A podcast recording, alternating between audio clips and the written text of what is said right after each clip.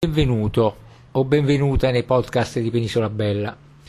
Sono Giuseppe Cocco, divulgatore geografico, ti racconto l'Italia con la guida dei diari dei viaggiatori del Grand Tour, dall'Ottocento ai giorni nostri. In loro compagnia visito i luoghi narrati. Ti invito ora quindi a seguirmi nella visita di Palermo. Viaggeremo nelle sue vicende storiche e visiteremo assieme la città. Infine assaggeremo i suoi gustosi piatti. Palermo, detta in siciliano Palermo o in dialetto palermitano Paliemmo, Paleimu, Palermo o Paliaimmu, è il capoluogo dell'omonima città metropolitana della regione siciliana, i cui abitanti sono detti palermitani la città sorge all'interno di una pianura di circa 100, mi, di 100 km quadrati, detta la Conca d'Oro, stretta tra il golfo e i monti calcarei, che prendono nome dalla città. Il sito è abitato sin dalla preistoria e la sua lunga storia è il succedersi di numerose civiltà e popoli che hanno regalato alla città un notevole patrimonio artistico ed architettonico. Sito seriale Palermo Arabo-Normanna e le cattedrali di Cefalù e Monreale, di cui fanno parte più beni monumentali, è stato dichiarato patrimonio dell'umanità dall'UNESCO nel 2015 e numerosi edifici tra chiese e palazzi sono riconosciuti monumenti nazionali. Goethe la vide dal mare nel 1787 e di lei scrisse mentre splendendo il sole meridionale al suo riverbero tutte le facciate in ombra delle case ci apparivano chiare. Le cime degli alberi illuminate di luce riflessa ondeggiavano come grandi sciami di lucciole. Allora e oggi città assai facile da osservarsi superficialmente ma difficile da conoscere.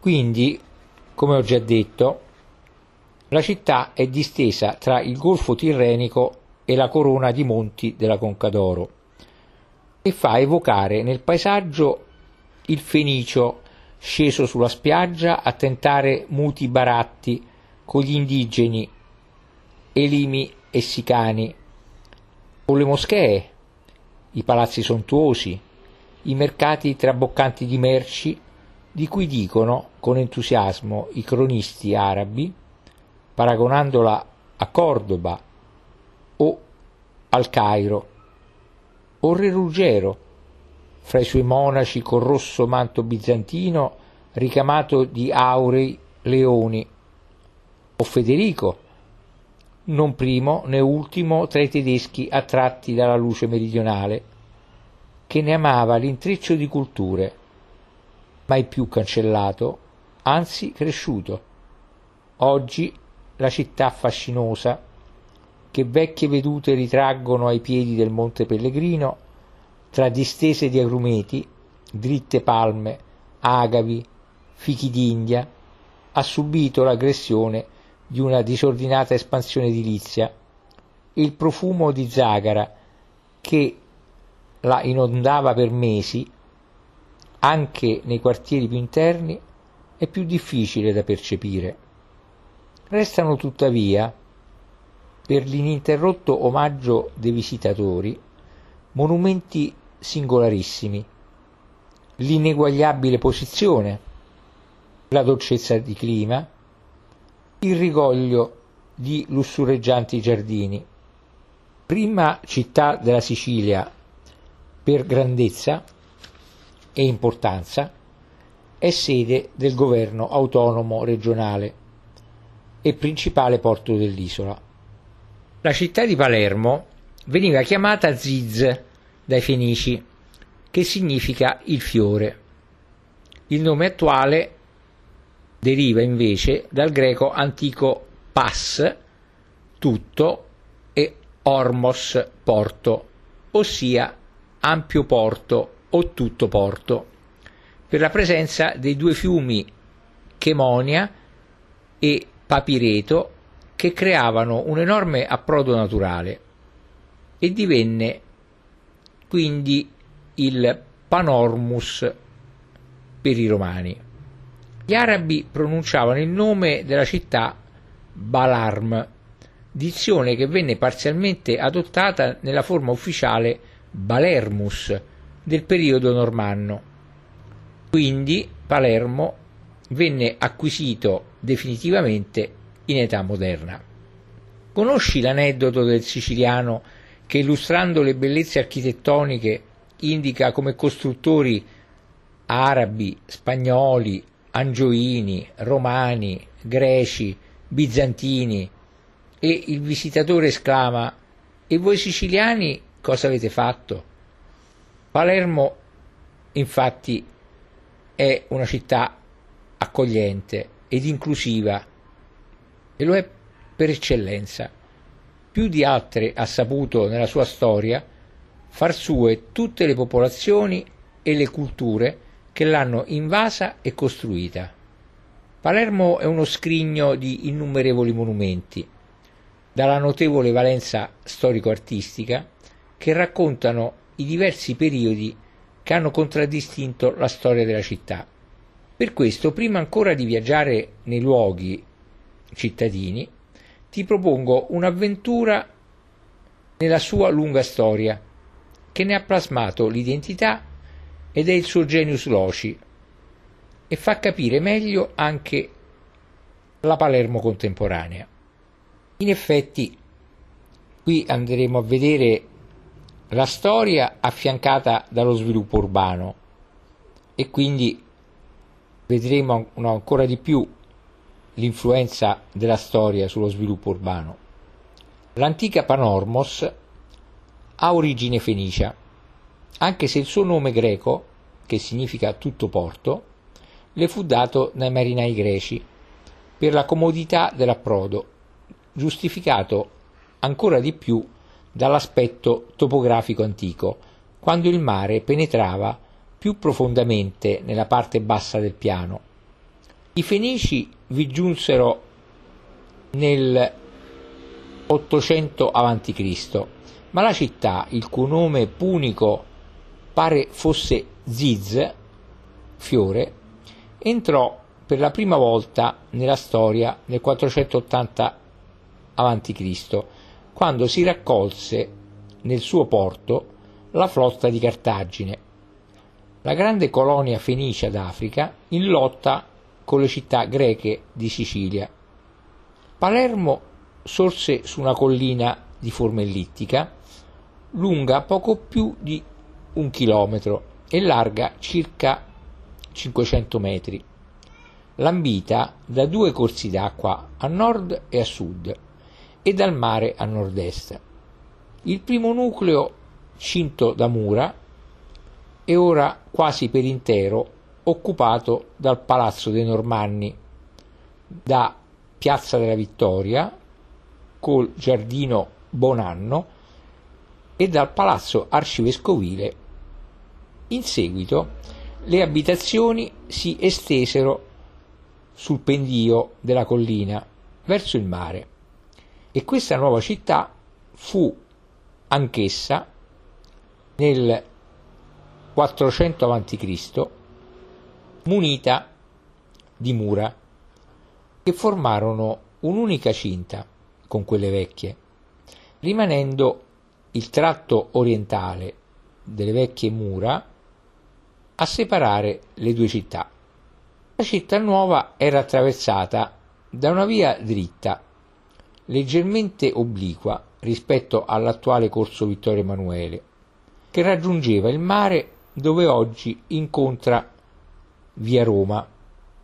Questa era la città cartaginese da secoli che nel 254 a.C., durante la prima guerra punica, cadde in mano ai romani e tale rimase senza più espandersi la romana Panomus per sette secoli.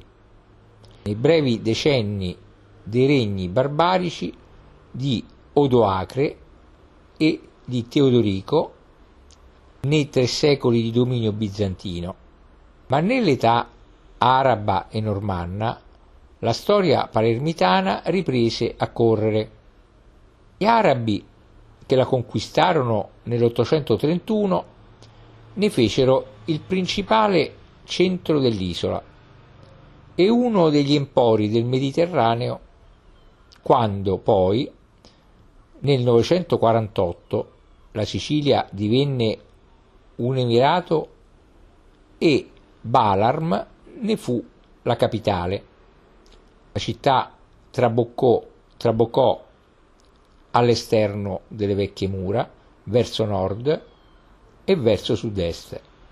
Al-Cassaro, Al-Kasr in arabo, che significa il castello, nome dato dai musulmani alla parte più antica fortificata e che poi indicò per secoli la via principale che la tagliava tutta in lunghezza, più o meno l'attuale corso Vittorio Emanuele, e alla Casla al-Halisa, l'eletta, nome dato alla parte più nuova a est. Divennero aggiungendo altri tre quartieri che un muro racchiuse sino alla cala, raggiungendo a nord l'altezza dell'attuale Teatro Massimo. In uno di questi nuovi quartieri, detto Amalfitania, sorsero i fondachi dei mercati latini, non solo di Amalfi, ma anche di Pisa, Genova e Venezia. La città descritta dai cronisti arabi è ricca di moschee, di palazzi, di giardini e di mercati. Se scarse sono le testimonianze architettoniche della Palermo musulmana, larghe tracce sono invece rimaste nella toponomastica e nella viabilità minuta dei quartieri antichi. 30.000 abitanti di cui parlava Polibio erano aumentati di 10 volte. La conquista normanna del 1072 rinsaldò, chiedo scusa, rinsaldata dall'incoronazione nel Duomo di Ruggero II al re di Sicilia nel 1140, non segnò una frattura col passato. Maestranze arabe, bizantine e latine concorsero a creare le sintesi architettoniche della Cappella Palatina, della Martorana, di San Giovanni degli Eremiti, della Cattedrale, di San Cataldo, della Zisa e della Cuba. Gli svevi che successero ai Normanni rispettarono l'equilibrio tra le diverse componenti etniche e il risultato fu una stagione di grande livello culturale. Qui, alla corte di Federico II, nacque la poesia volgare.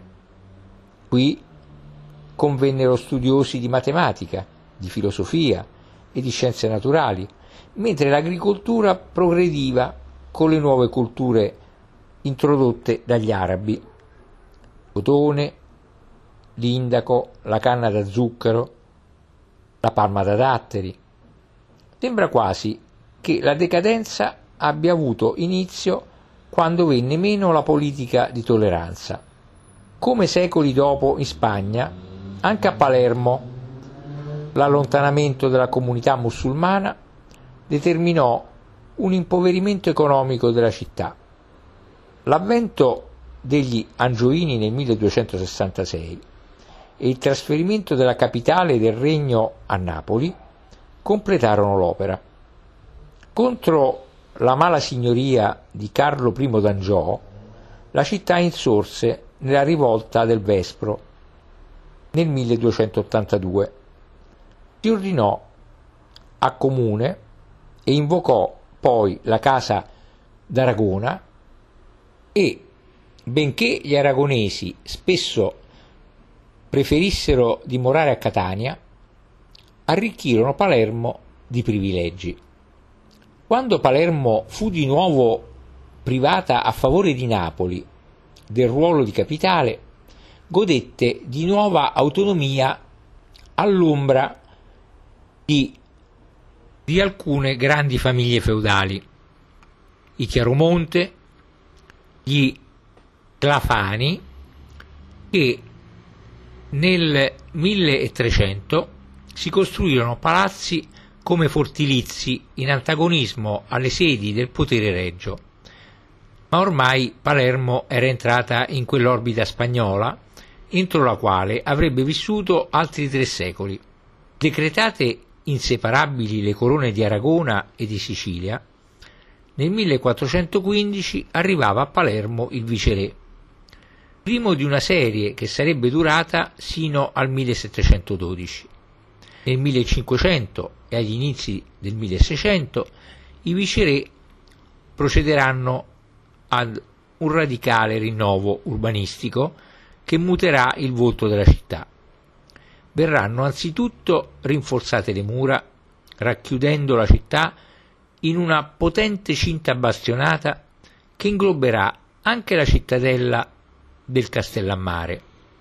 Il tracciato delle mura corrisponde alle odierne vie Cavour e Volturno, ai corsi Alberto Amedeo, Re Ruggero e Tucori e a via Lincoln.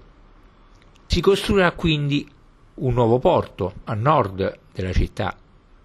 Si prolungherà sino a Piazza Marina, ampliandola e rettificandola, via del Cassaro, diventata via Toledo e oggi Vittorio Emanuele. Si aprirà una nuova strada ortogonale a via Toledo, via Maqueda, creando all'incrocio piazza Vigliena, detta i quattro canti, centro allora della vita cittadina. Si spianerà e sistemerà la monumentale piazza Pretoria e sarà tutta una fioritura di palazzi, chiese, monasteri e fontane un trionfo barocco che la fallita sommossa popolare del 1647 non riuscirà ad intaccare. Tra il 1712 e il 1734 Palermo, con la Sicilia, passò in pochi anni dagli spagnoli ai Savoia, dai Savoia agli austriaci e dagli austriaci ai Borboni di Napoli, che la tennero sino all'impresa dei Mille nel 1860. Fu con i Borbone che si realizzò un'operazione urbanistica decisiva per il futuro sviluppo della città. Quattro canti di campagna nel prolungamento oltre le mura di via Maqueda che sarebbero divenuti il nuovo centro cittadino nel 1778 questa direttrice verso nord, dove nella seconda metà del 1800 sorgeranno i teatri Massimo e Politeama. Si svilupperà la città ottocentesca e novecentesca lungo l'asse di Viale della Libertà che ha proiettato la Palermo moderna oltre il Parco Reale della Favorita verso la Piana dei Colli non verrà risolto il grave problema del risanamento del centro, tuttora aperto.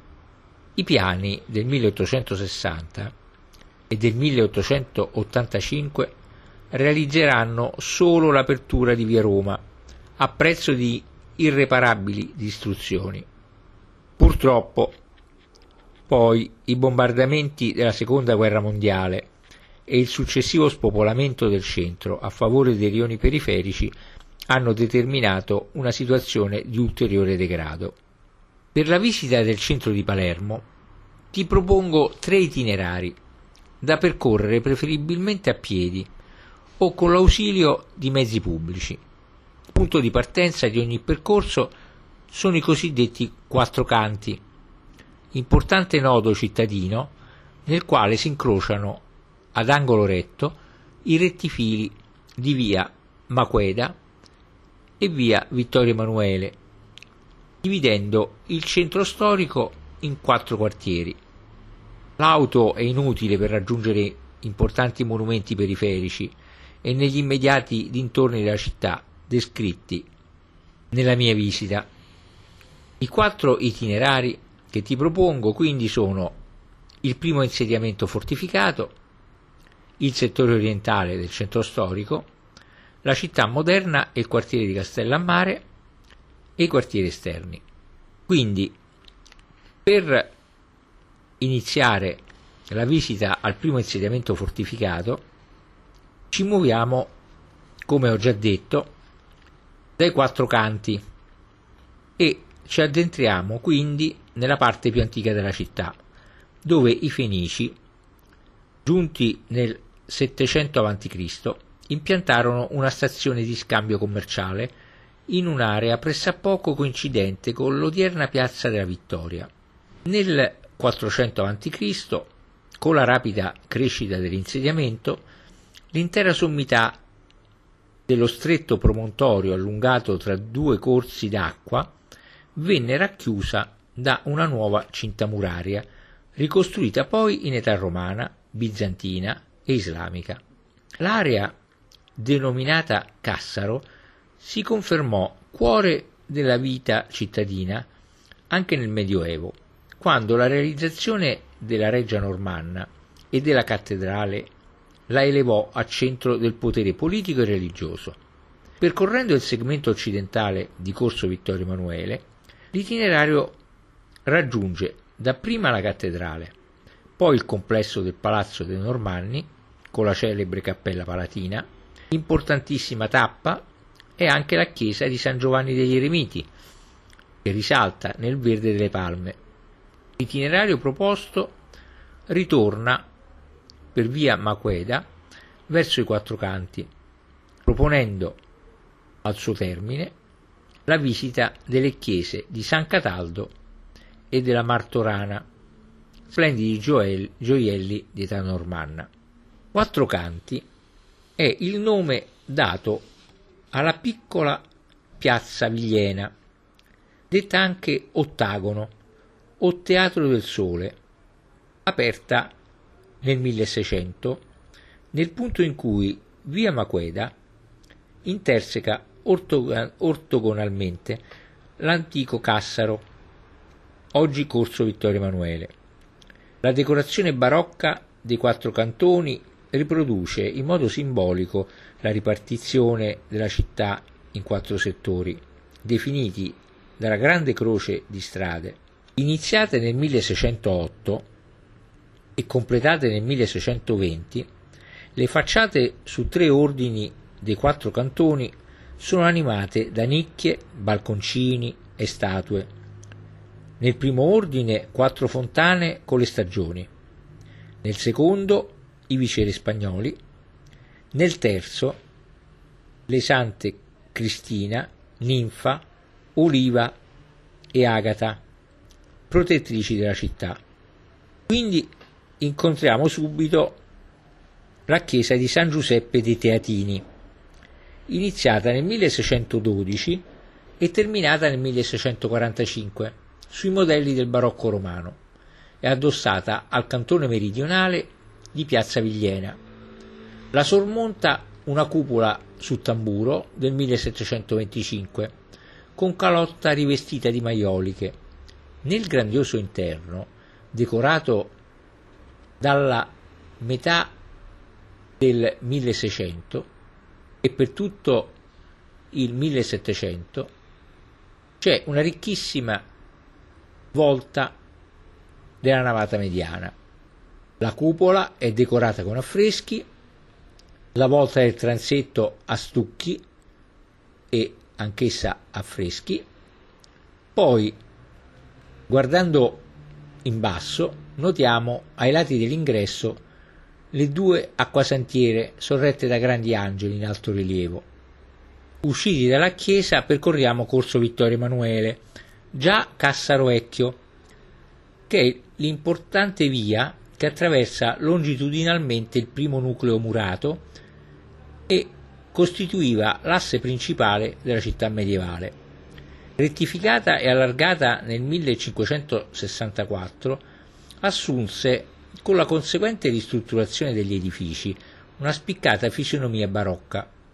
Dai quattro canti seguiamo il tratto del corso che sale a sud-ovest verso la Porta Nuova. Lasciamo a sinistra piazza Bologni, definita da edifici di impronta seicentesca e ornata dalla statua bronzea di Carlo V del 1630, il corso continua fiancheggiato da edifici barocchi, tra i quali al civico 431 troviamo l'antico collegio dei Gesuiti del 1586.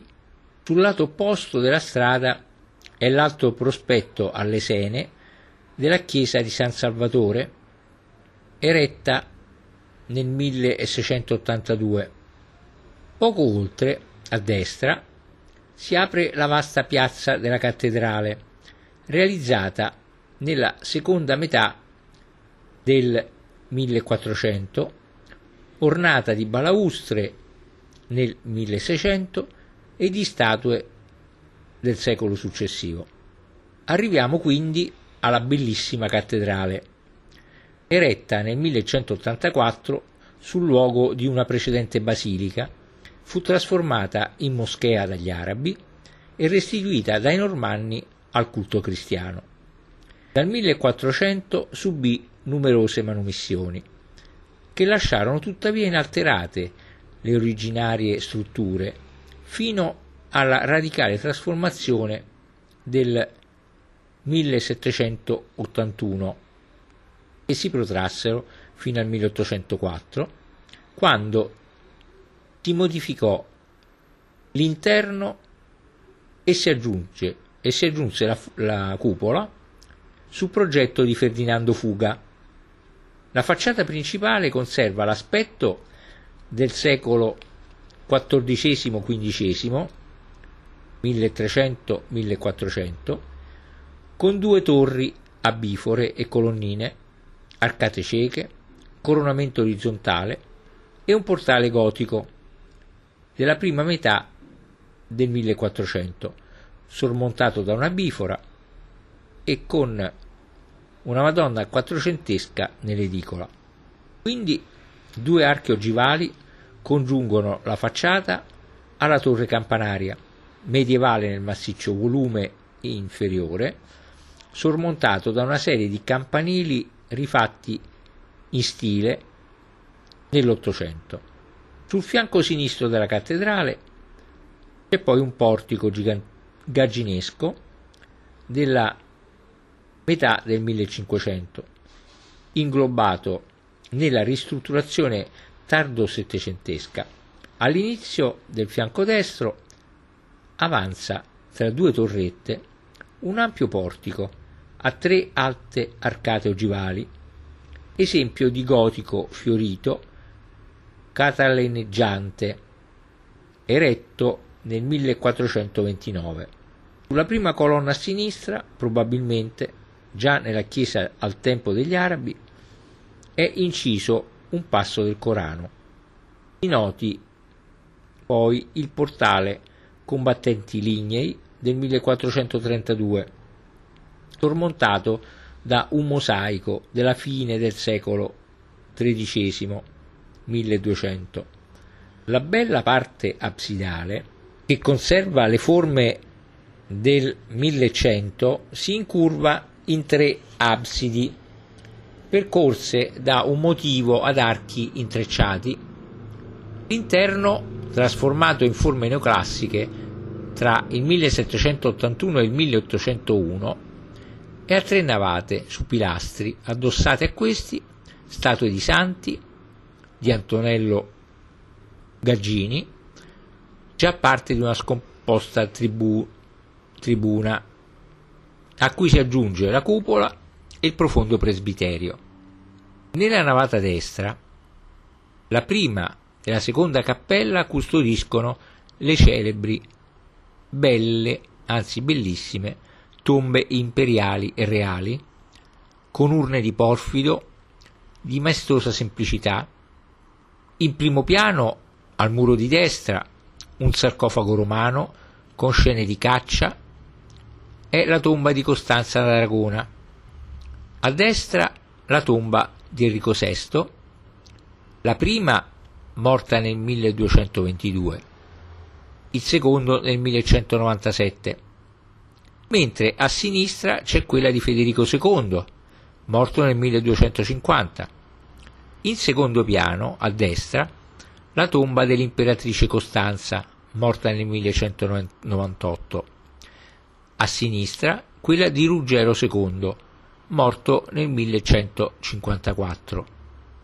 Come potete immaginare, in queste due cappelle c'è una storia molto importante di Palermo e della Sicilia, nonché con Federico II anche di una buona parte del meridione d'Italia. Al quarto pilastro della navata destra c'è una acquasantiera a forma di baldacchino del 1553. Un'altra acquasantiera attribuita a Domenico Gaggini è al corrispondente pilastro sinistro. Come potete vedere, i Gaggini erano una famiglia di artisti. Infatti ogni tanto troviamo Antonello, altre volte Domenico. Alle pareti del transetto, entro nicchie, sono le statue degli apostoli e altri rilievi, questa volta di Antonello Gaggini. La cappella a destra del presbiterio è la cappella di Santa Rosalia, che custodisce l'urna argentea del 1631 con le reliquie della santa, la patrona della città. Nel presbiterio troviamo altri rilievi e statue dalla tribuna gagginesca, poi il trono episcopale con frammenti a mosaico e candelabro pasquale, entrambi del 1100. Ricco è il coro ligneo gotico catalano del 1400. Nel transetto sinistro troviamo un altare gagginesco con un crocifisso ligneo del primo 1300 di influsso renano. Nella navata sinistra, invece, la settima cappella custodisce una bella Madonna col bambino di Francesco Laurana del 1469. La seconda cappella, invece, contiene un'assunta e tre bassorilievi dei Gaggini. Per una piccola porta nel transetto destro si accede all'antisagrestia e da qui a sinistra nella sagrestia dei canonici, che mostra all'interno un portale del 1568. Un pregevole portale gagginesco segna l'accesso invece alla nuova sagrestia, al cui altare è una Madonna di Antonello Gaggini del 1503. A destra dell'antisagrestia si accede al tesoro, che comprende preziosi oggetti di oreficeria, smalti, codici miniati e paramenti sacri. Di particolare interesse la tiara in oro di Costanza d'Aragona, moglie di Federico II, con smalti, gemme e perle. Infine la cripta a due navate su colonne del 1100 presenta sette absidiole con sarcofagi di varie epoche. A sinistra della cattedrale troviamo la loggia dell'incoronazione che dà su via Bonello e deve il suo nome al fatto che secondo la tradizione da qui i re normanni si mostravano al popolo dopo l'incoronazione.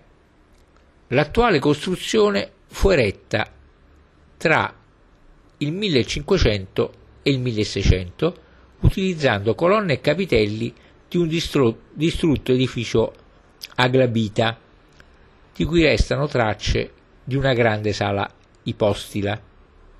Nei pressi c'è il palazzo arcivescovile. Di fatto 1700 mostra dell'originaria costruzione quattrocentesca un'elegante trifora gotico-catalana e il portale ad arco ribassato sulla facciata verso la cattedrale. Dal secondo cortile si accede al Museo diocesano, che riunisce marmi, fregi e capitelli della cattedrale, dipinti e sculture da chiese soppresse o distrutte.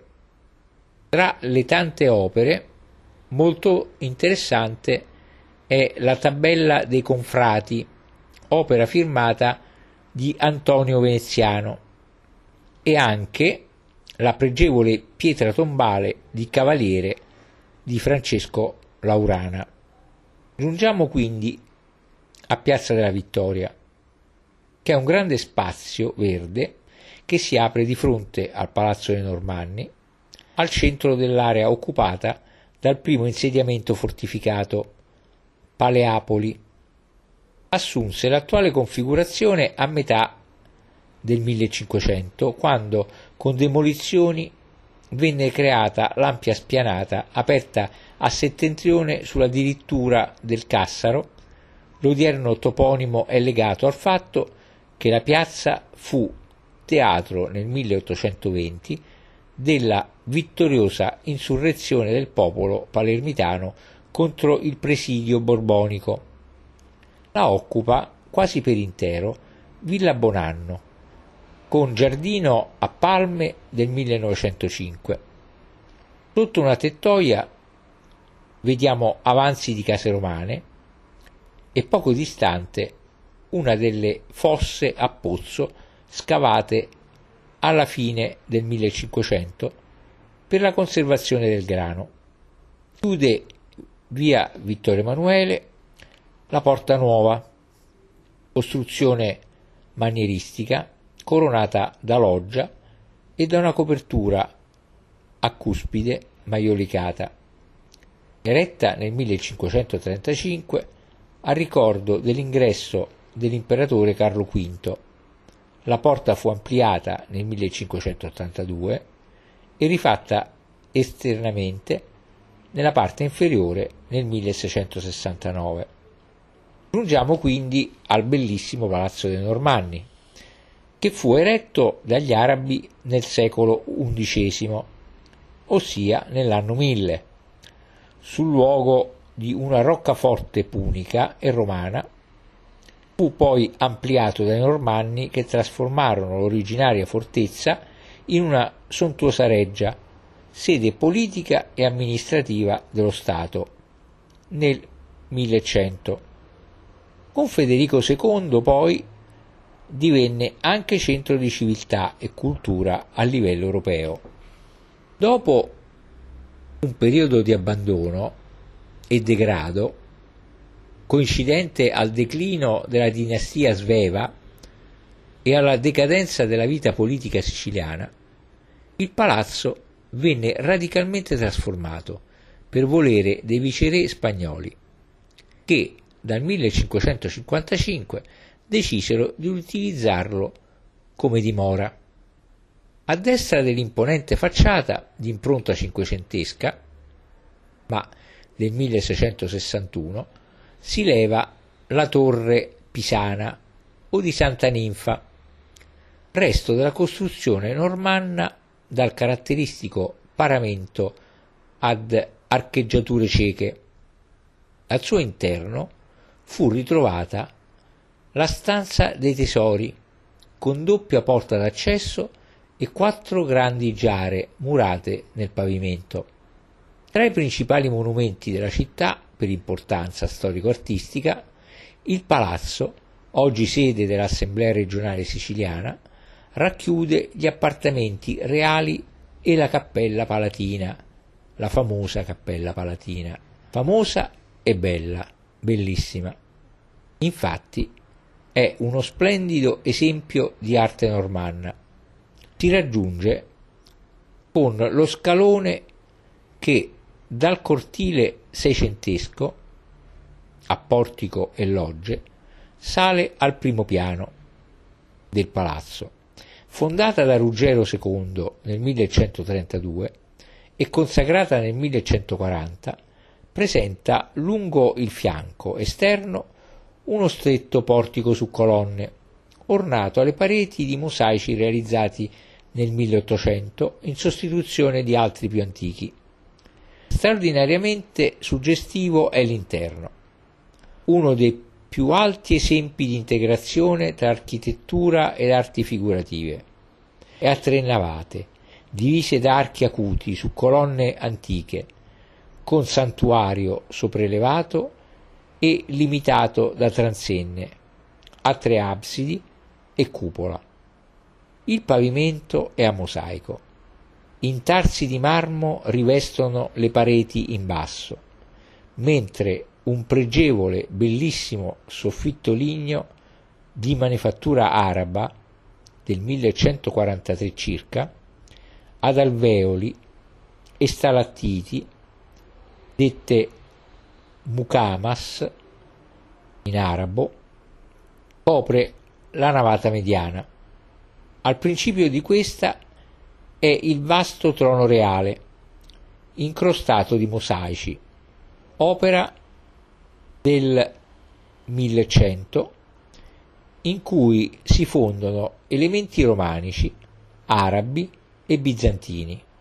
Vicino poi al santuario, sulla destra, sono un bellissimo ricco ambone a mosaico su colonne e un superbo, altrettanto bellissimo, candelabro pasquale, intagliato a foglie d'acanto, figure umane e animali.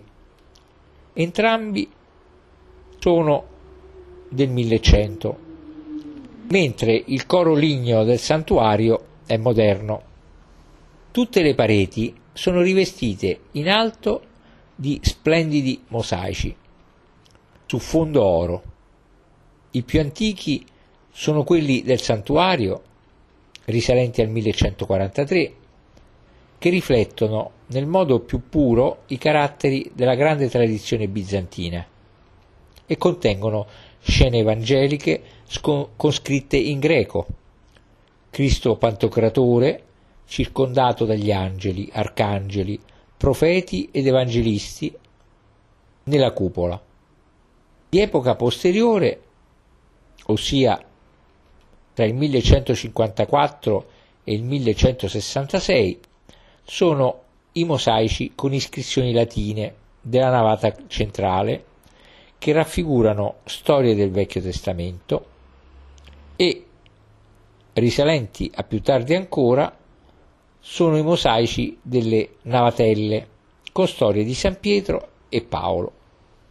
Purtroppo al secondo piano del Palazzo dei Normanni ci sono gli appartamenti reali, dico purtroppo perché non sempre visitabili.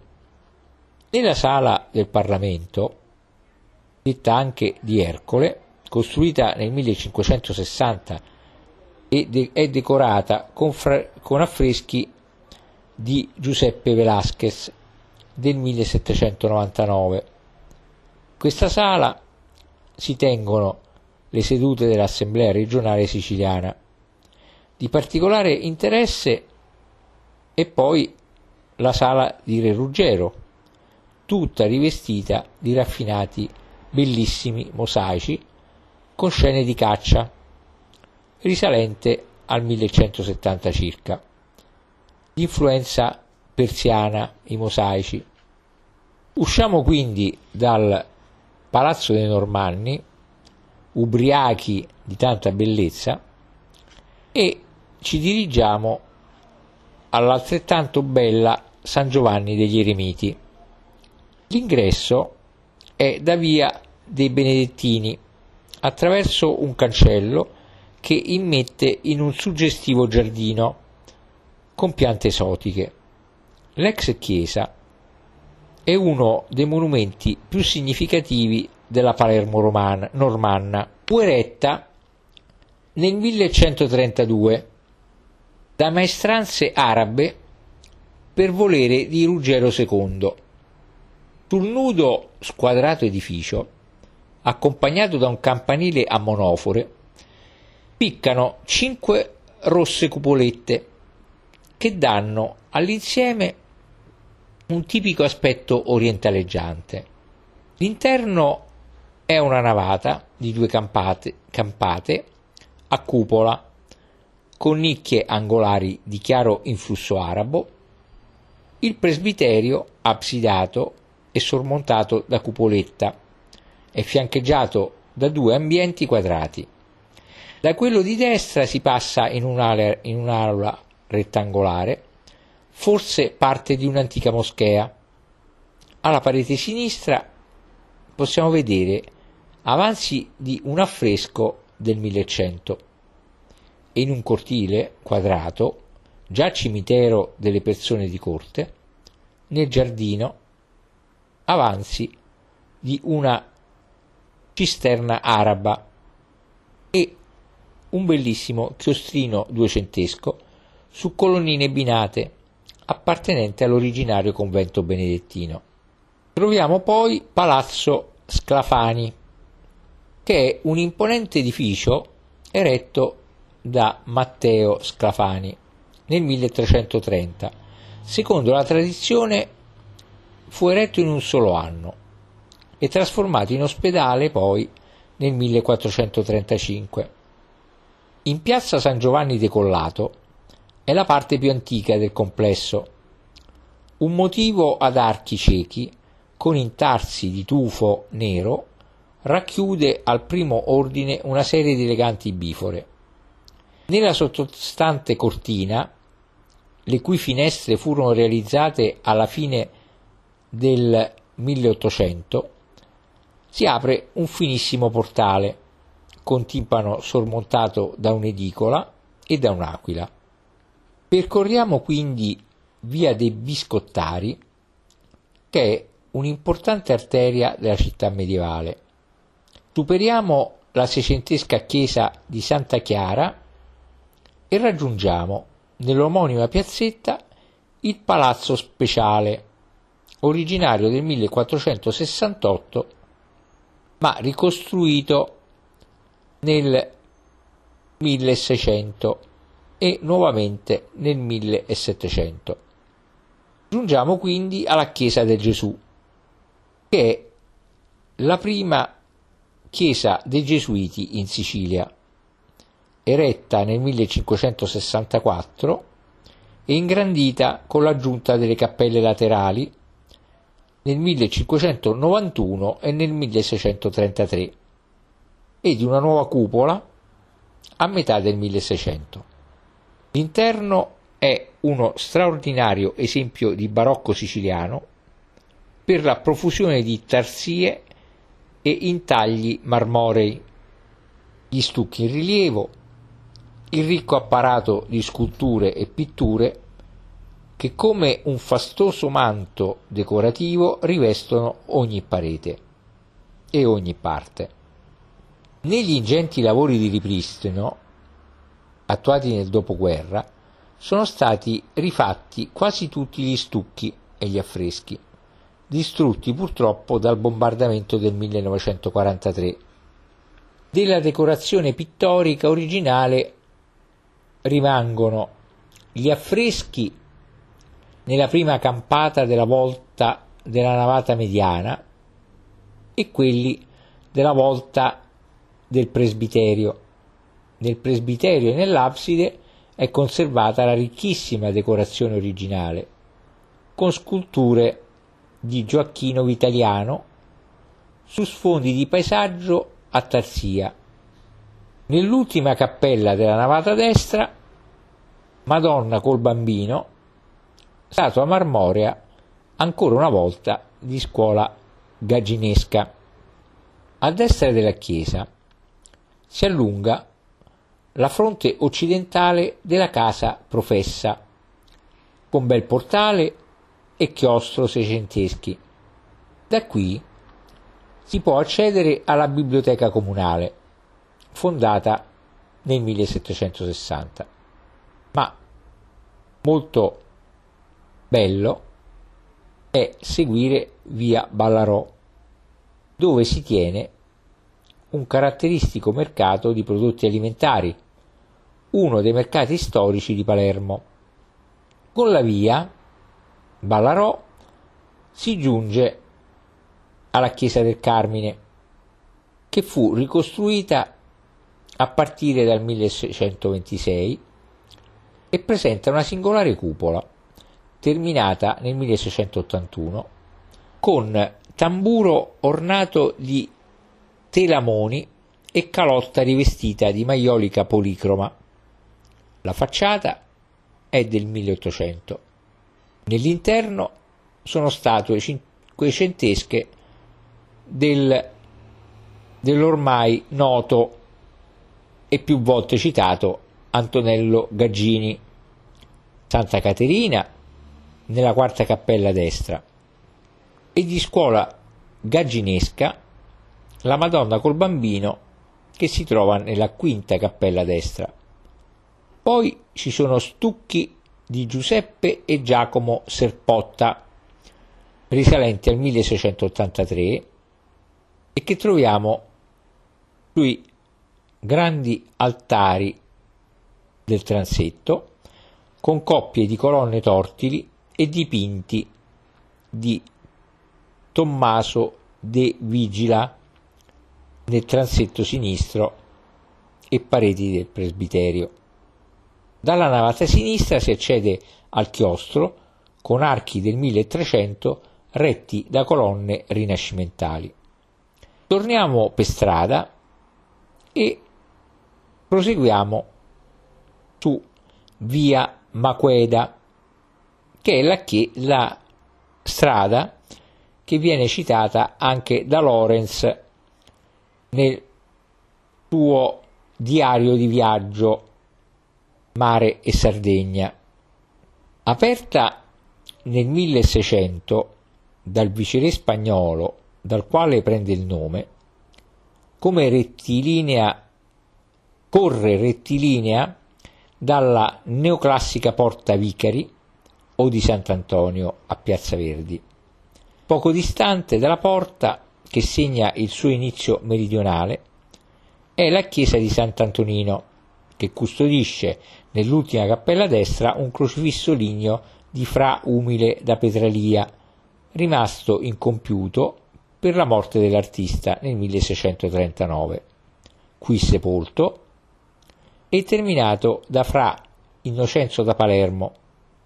Tra gli edifici barocchi che definiscono il primo tratto di via Maqueda, si nota a sinistra il Palazzo Filangeli di Cutò, edificato nella prima metà del 1700 è segnalato da tre portali sulla fronte. Più avanti, sul lato opposto della strada, è il fastoso palazzo Santa Croce Sant'Elia della metà del 1700, con una lunga sequenza di grandi finestre a timpano, balconi in ferro battuto e cortile. Ancora sul lato sinistro della via è il palazzo Comitini, sede dell'amministrazione provinciale del 1766, ma sopraelevato nel 1931. Sul lato destro della via è poi la chiesa di San Nicolò da Tolentino, edificata nella prima metà del 1600, ma più volte rimaneggiata e ricostruita Nell'interno ci sono naturalmente tele e sculture. Le sculture sono rinascimentali. C'è un fonte battesimale da vedere e due tabernacoli marmorei nella prima cappella destra. Quindi subito oltre la chiesa di San Nicolò è l'incrocio di via dei Calderai, popolare strada mercato di oggetti in metallo. Segna il margine di piazza Bellini, l'ex convento dei Teatini degli inizi del 1600. Il complesso, trasformato nella prima metà dell'Ottocento, fu trasformato per, os- per ospitare l'Università Palermitana, ma conserva l'originaria costruzione seicentesca del chiostro. Piazza Bellini è l'antico piano di San Cataldo, centro civico della città medievale, ed è dominata dall'insieme delle chiese della Martorana e di San Cataldo, alte su un terrapieno tra le palme. Di fronte a queste, su una scalinata a doppia rampa, è la chiesa tardo cinquecentesca di Santa Caterina, annessa ad un monastero domenicano fondato nel 1310. Il suo interno, tutto rivestito di marmi lavorati a intarsio, affreschi e sculture, è un tipico esempio di barocco siciliano settecentesco. All'altare del transetto destro c'è la statua di Santa Caterina di Antonello Gaggini del 1534. La bella chiesa di San Cataldo, invece, fu innalzata in età normanna, intorno circa al 1160. Conserva le nitide forme originarie, con arcature cieche sui muri esterni, a viva pietra, merlatura araba e tre cupolette emisferiche su tamburo. L'interno è a tre navate, su colonne antiche, è assai suggestivo nella nudità delle pareti che non furono mai rivestite di mosaici. Il pavimento è a mosaico e l'altare, insieme a questo, sono originali. La chiesa è sede dell'Ordine dei Cavalieri del Santo Sepolcro. La Martorana è un vero e proprio gioiello architettonico di età normanna. La chiesa, detta anche Santa Maria dell'Ammiraglio, fu eretta nel 1143 per volere di Giorgio d'Antiochia, ammiraglio di Ruggero II. Nel 1433 venne ceduta al vicino monastero benedettino, fondato nel 1194 da Eloisa Martorana, da cui la chiesa prese il nome. Più volte ampliata e rimaneggiata, prospetta su Piazza Bellini la facciata barocca, conseguente alla trasformazione del 1500. Della costruzione originaria sono visibili dalla piazza l'elegantissimo e bellissimo campanile, aperto da arcate ogivali e tre ordini di grandi bifore, e il corpo squadrato della chiesa, sormontato da cupoletta emisferica su tamburo ottagonale. Altrettanto bello è l'interno che originariamente era costituito da un corpo quadrato diviso a, cro- a croce greca, da quattro colonne sorreggenti la cupola e con tre absidi. Lo precedeva un portico di unione al campanile, distrutto purtroppo nel 1600 e sostituito da una serie di, campane, di campate su colonne con volte affrescate nel 1700. Sulla fronte del corpo originario sono due mosaici. A destra Ruggero II incoronato da Gesù, a sinistra Giorgio d'Antiochia ai piedi di Maria. La chiesa propriamente detta ha la parte alta delle pareti, i sottarchi, gli arconi e la cupola splendenti di meravigliosi mosaici che si collegano alla tradizione del più puro stile bizantino e che costituiscono insieme a quelli della Cappella Palatina il più antico ciclo musivo della Sicilia. Lo schema iconografico e la distribuzione dei mosaici riprendono i canoni più ortodossi dell'arte bizantina, con la figura centrale del Pantocratore circondata da arcangeli, profeti, evangelisti, apostoli e santi. Dobbiamo notare anche i mosaici con la Natività di Gesù, il transito di Maria, l'Annunciazione e la presentazione al Tempio. Transenne a mosaico, poi, precedono le absidi. Il pavimento è a intarsi marmorei e mosaici ed è quello originale. Nell'absidiola destra c'è una tavola tardo-bizantina di scuola cretese del 1500. Sostituisce l'abside originaria, distrutta nel 1683, una cappella barocca a tarsie marmoree che mostra sopra il tabernacolo, in lapislazzuli, una tavola del 1533.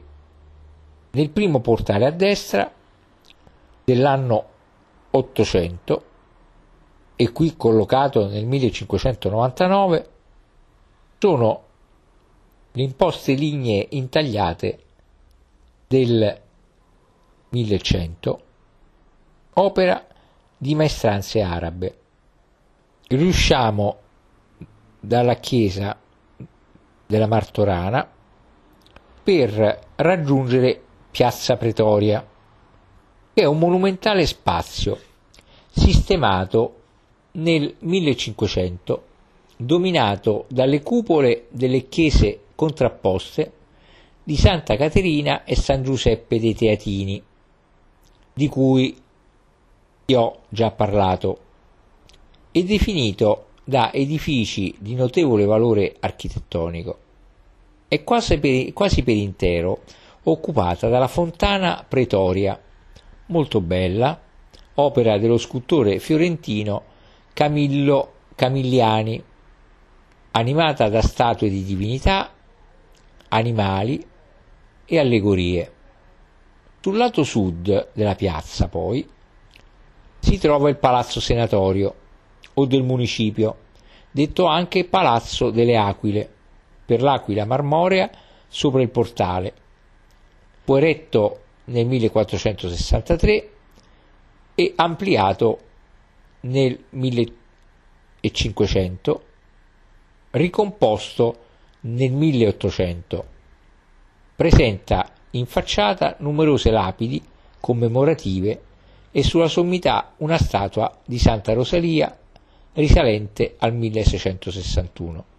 E siamo arrivati al secondo itinerario, quello che prende in considerazione il settore orientale del centro storico.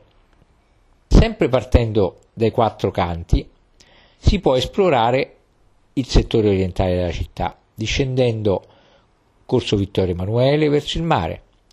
In prossimità del suo termine sono le chiese rinascimentali di Santa Maria di Porto Salvo e di Santa Maria della Catena, che orlano l'area portuale della Cala, dove i mercanti genovesi, pisani, amalfitani e napoletani tenevano i loro fondachi.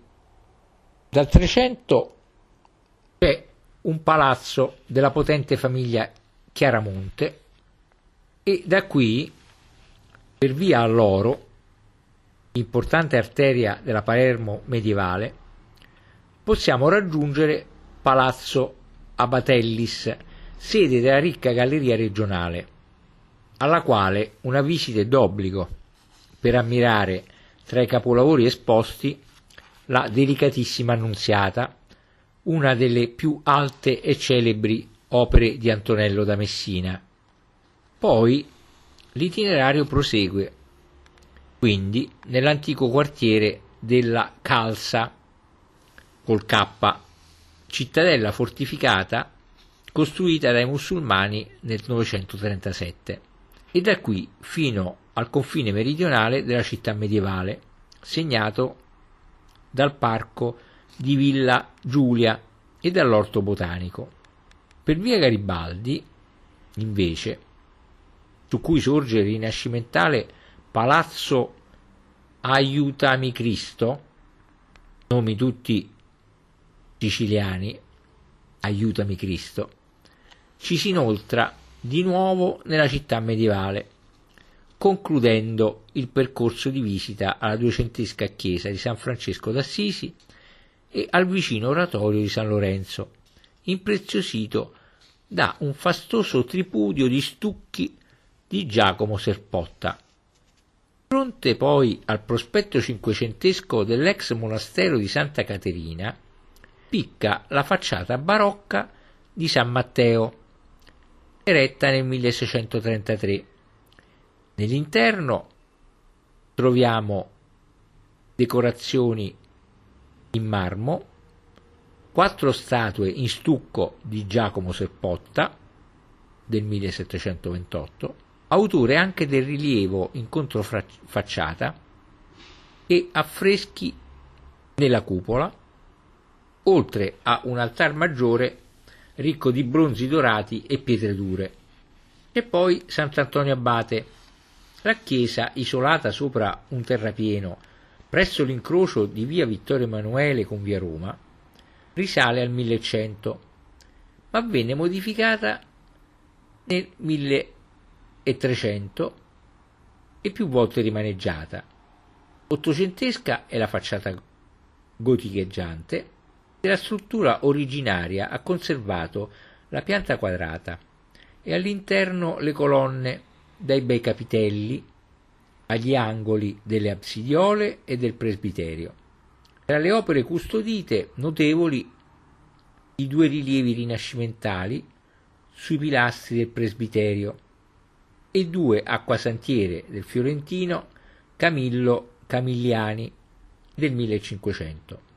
Seguiamo quindi il fianco sinistro della chiesa dove possiamo, un, possiamo addentrarci in un altro luogo simbolo di Palermo famoso che è la Vucciria o Bucciria vecchia che è il più antico, animato e caratteristico tra i mercati storici di Palermo.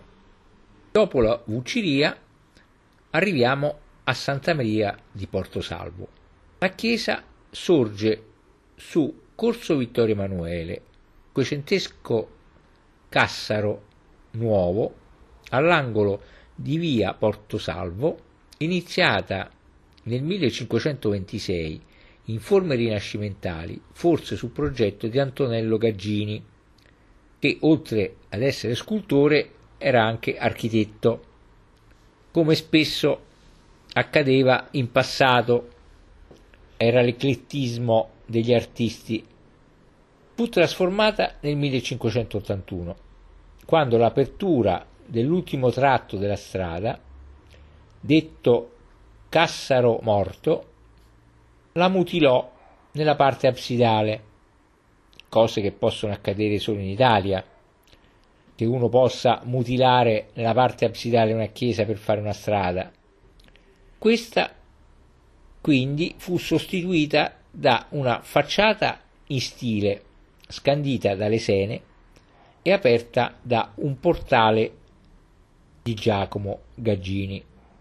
Tra le opere presenti ci sono quelle targogotiche, un crocifisso ligneo quattrocentesco e un trittico del 1500. Proseguiamo e arriviamo a Piazza Marina. L'ampia spianata sistemata a giardino nel 1863 si apre sul lato opposto del corso. La precede la piccola fontana del Garrafo, realizzata nel 1698. Sul lato orientale della piazza sorge il palazzo Chiaramonte, come tutti i palazzi di Palermo molto bello, uno dei più nobili esempi di palazzo medievale in Sicilia, detto anche steri da osterium, palazzo fortificato severo e compatto edificio fu iniziato nel 1307 e completato nelle decorazioni nel 1380. Sebbene più volte manomesso, conserva le linee della, prim- della primitiva costruzione a tre ordini, due dei quali aperti da bifore e trifore elegantemente decorate a tarsie laviche. Voluto da Manfredi Chiaramonte, fu residenza della più potente famiglia feudale siciliana del 1300, il cui ultimo rappresentante, ribellatosi al re Martino I d'Aragona, venne decapitato nel 1396 proprio davanti al suo palazzo. Dalla metà del 1400 fu sede dei viceré. Ospitò nel 1601 il Tribunale del Santo Uffizio.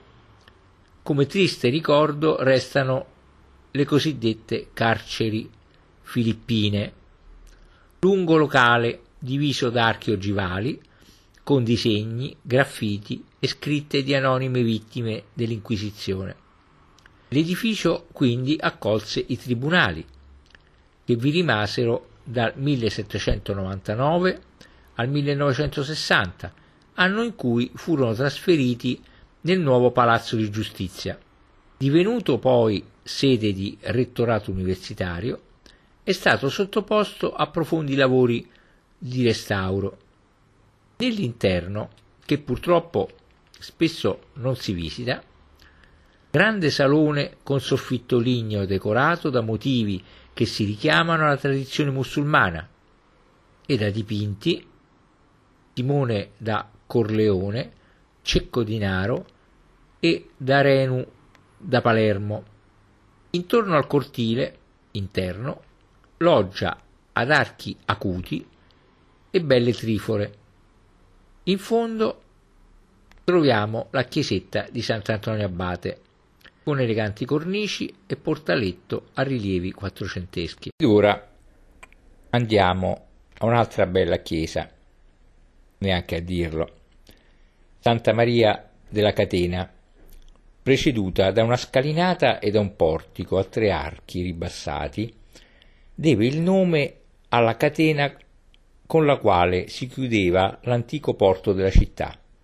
Eretta agli inizi del 1500, secondo alcuni su progetto dell'architetto Matteo Carnelivari, è un superbo esempio di architettura gotico-catalana, nel quale si riconoscono elementi rinascimentali. Sotto il portico sono tre portali con rilievi, neanche a dirlo, di Vincenzo Gaggini.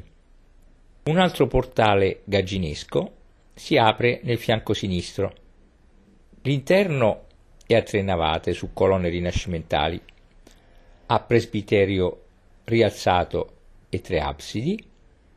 Nelle cappelle vi troviamo rilievi quattrocenteschi e statue di sante, ancora una volta di scuola gagginesca. Alle spalle della chiesa poi c'è un edificio del 1600, in origine dell'Ordine dei Teatini, ospita da metà 1800 l'archivio di Stato, importantissimo per la storia della Sicilia, in quanto contiene preziose pergamene greche, latine e arabe dell'anno 1000 e documenti storici a partire dal 1200. Poco distante è la Porta Felice, eretta nel 1582 dal viceré Marcantonio Colonna per celebrare il compimento dell'ultimo tratto del Cassaro. Fino alla porta troviamo il Museo Internazionale delle Marionette. È una piccola chicca.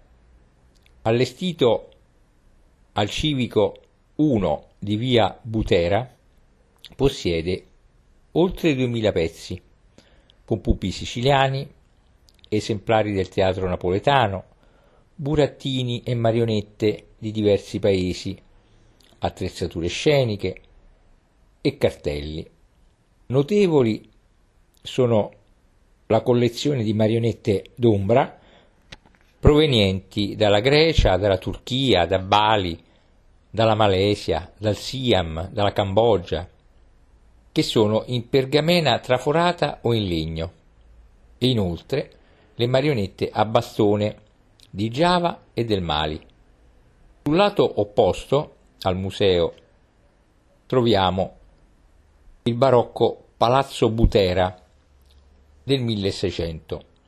C'è poi la Chiesa della Pietà, ma andiamo oltre e andiamo a vedere Palazzo Abbatellis, un bel palazzo. Si incontra percorrendo l'antica via all'oro, strada residenziale della città tardo-medievale. Il palazzo fu eretto nel 1490 da Matteo Carnelivari come dimora per Francesco Abbatellis, maestro portolano del regno e pretore di Palermo. Si presenta come un compatto organismo a nudi conci di pietra, dove le tipiche forme del tardo gotico catalano sono ingentilite da soluzioni già rinascimentali. Eleganti trifore arricchiscono la facciata, definita lateralmente da due torri, con decorazione gotica, trifore e bifore su esili colonne. Il ricco portale presenta una decorazione a fasce di aste e bastoni attorcigliati da funi. Dal 1954 Palazzo ospita l'importante galleria regionale della Sicilia. La galleria accoglie opere di pittura e scultura, specialmente del 1300 fino al 1500, in precedenza custodite nel museo archeologico.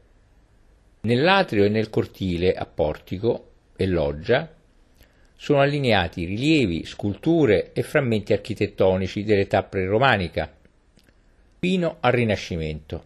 Nelle sale al pianterreno sono visibili sculture lignee dal 1100 al 1300 e in pietra dal 1300 al 1400, tra le quali spiccano statue di Antonello, Madonna col bambino, Madonna del Buon Riposo, ritratto di Giovinetto e di Domenico Gaggini, Madonna del Latte e il bellissimo busto di Eleonora d'Aragona del 1471 circa, capolavoro di Francesco Laurana, altrettanto bello degli ambienti al pian terreno, è il celebre Trionfo della morte, grande affresco ascrivibile ai modi del gotico internazionale, realizzato intorno alla metà del 1400 e proveniente da Palazzo Sclafani, molto interessante perché precede di molto Guernica di Picasso, al quale probabilmente Picasso si è rifatto.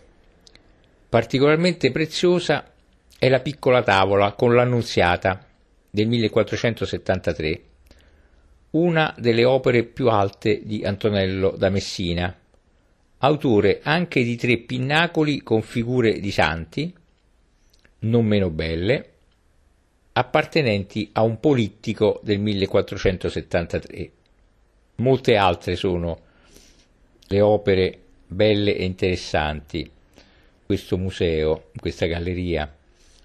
C'è anche il celebre Trittico di Malvagna, raffinata opera di Jean Gossert del 1510 e siamo arrivati alla Gancia, che è dedicata a Santa Maria degli Angeli e fu eretta come ospizio per monaci francescani all'inizio del 1500. Semplice la facciata, a nudi conci squadrati, aperta da un portale gotico. L'interno, trasformato nella seconda metà del 1600, custodisce sculture di Antonello Gaggini, due tondi con l'annunciazione ai pilastri del presbiterio, piccoli rilievi alle pareti della sesta cappella sinistra e di scuola gagginesca nella quarta cappella destra e nell'abside.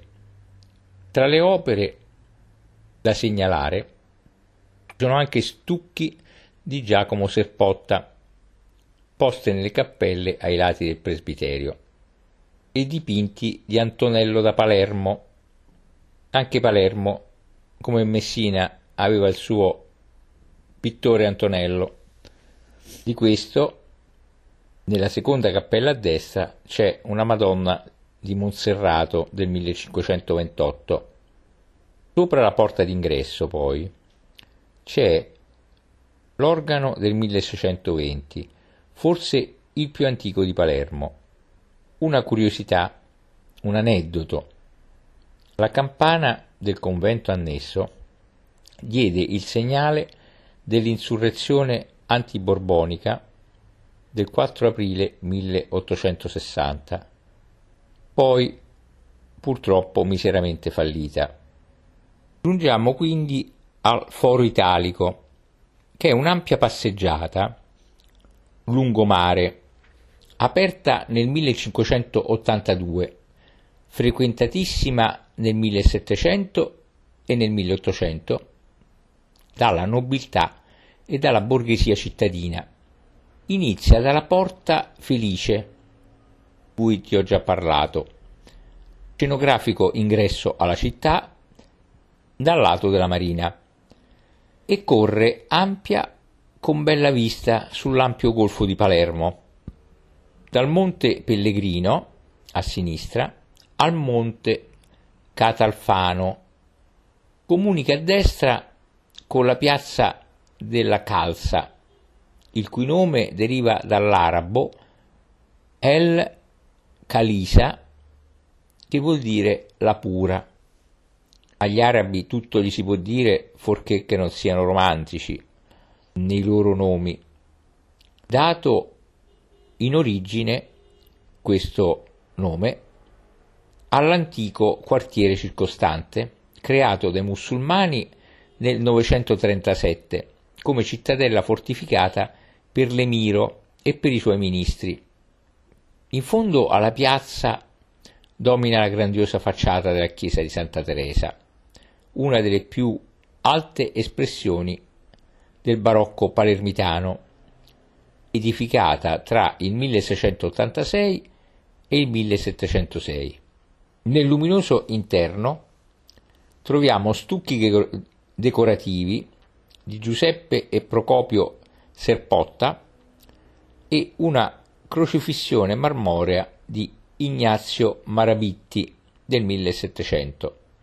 C'è poi Villa Giulia, il magnifico giardino all'italiana, il cui nome deriva da Donna Giulia, moglie del viceré spagnolo Guevara, che fu disegnato nel 1778 da Niccolò Palma, per essere poi ampliato successivamente. Conosciuto anche come Villa Flora, fu il primo impianto verde pubblico della città, impostato su un disegno geometrico a raggi concentrici su pianta quadrata. Nel piazzale centrale quattro esiedri neoclassiche con fontana, nei viali busti di illustri palermitani. Fondo al viale del mare, altra fontana con il genio di Palermo, statua marmorea del 1700. L'orto botanico, fondato nel 1789 e esteso su circa 10 ettari di terreno, è uno dei più importanti d'Europa per ricchezza e abbondanza di esemplari, appartenenti a tutte le zone di vegetazione del mondo e all'interno del quale c'è un quadrato edificio in mezzo detto ginnasio, di gusto classicheggiante, che ospita l'erbario, mentre gli edifici laterali, calidario e tepidario, sono, come si evince dai nomi, dei luoghi adatti ad altre colture altre piante. Poco distante dall'orto botanico ci sono i resti della chiesa dello Spasimo, eretta nel 1506 in stile gotico ispanizzante, trasformata nei secoli in magazzino e ricovero di mendicità. Per questa chiesa Raffaello dipinse la caduta di Gesù sotto la croce, nota come Spasimo di Sicilia, che oggi è custodita, ahimè, al Museo del Prado di Madrid. Chiesa in chiesa arriviamo alla chiesa della Magione, di linee semplici, chiusa entro un recinto tenuto a giardino, è stata solo parzialmente ricostruita dopo i gravi danni subiti durante la seconda guerra mondiale.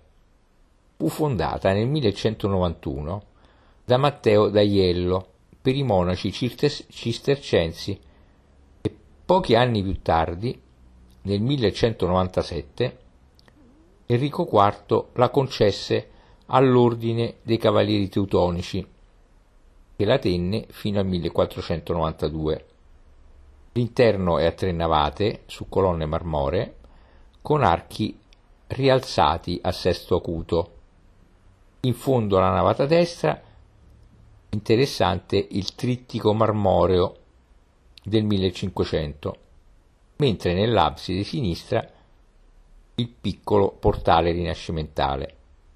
E dopo e insieme le visite di chiesa in chiesa sono anche quelle di palazzo in palazzo e c'è questo palazzo molto simpatico nel nome che si chiama Palazzo Aiutami Cristo che è una signorile dimora in nudi conci di pietra all'esterno che fu costruita nel 1590 da Matteo Camelivari per Guglielmo Aiutami Cristo e passò un secolo più tardi ai Moncada di Paternò, i quali vi impiantarono un magnifico giardino.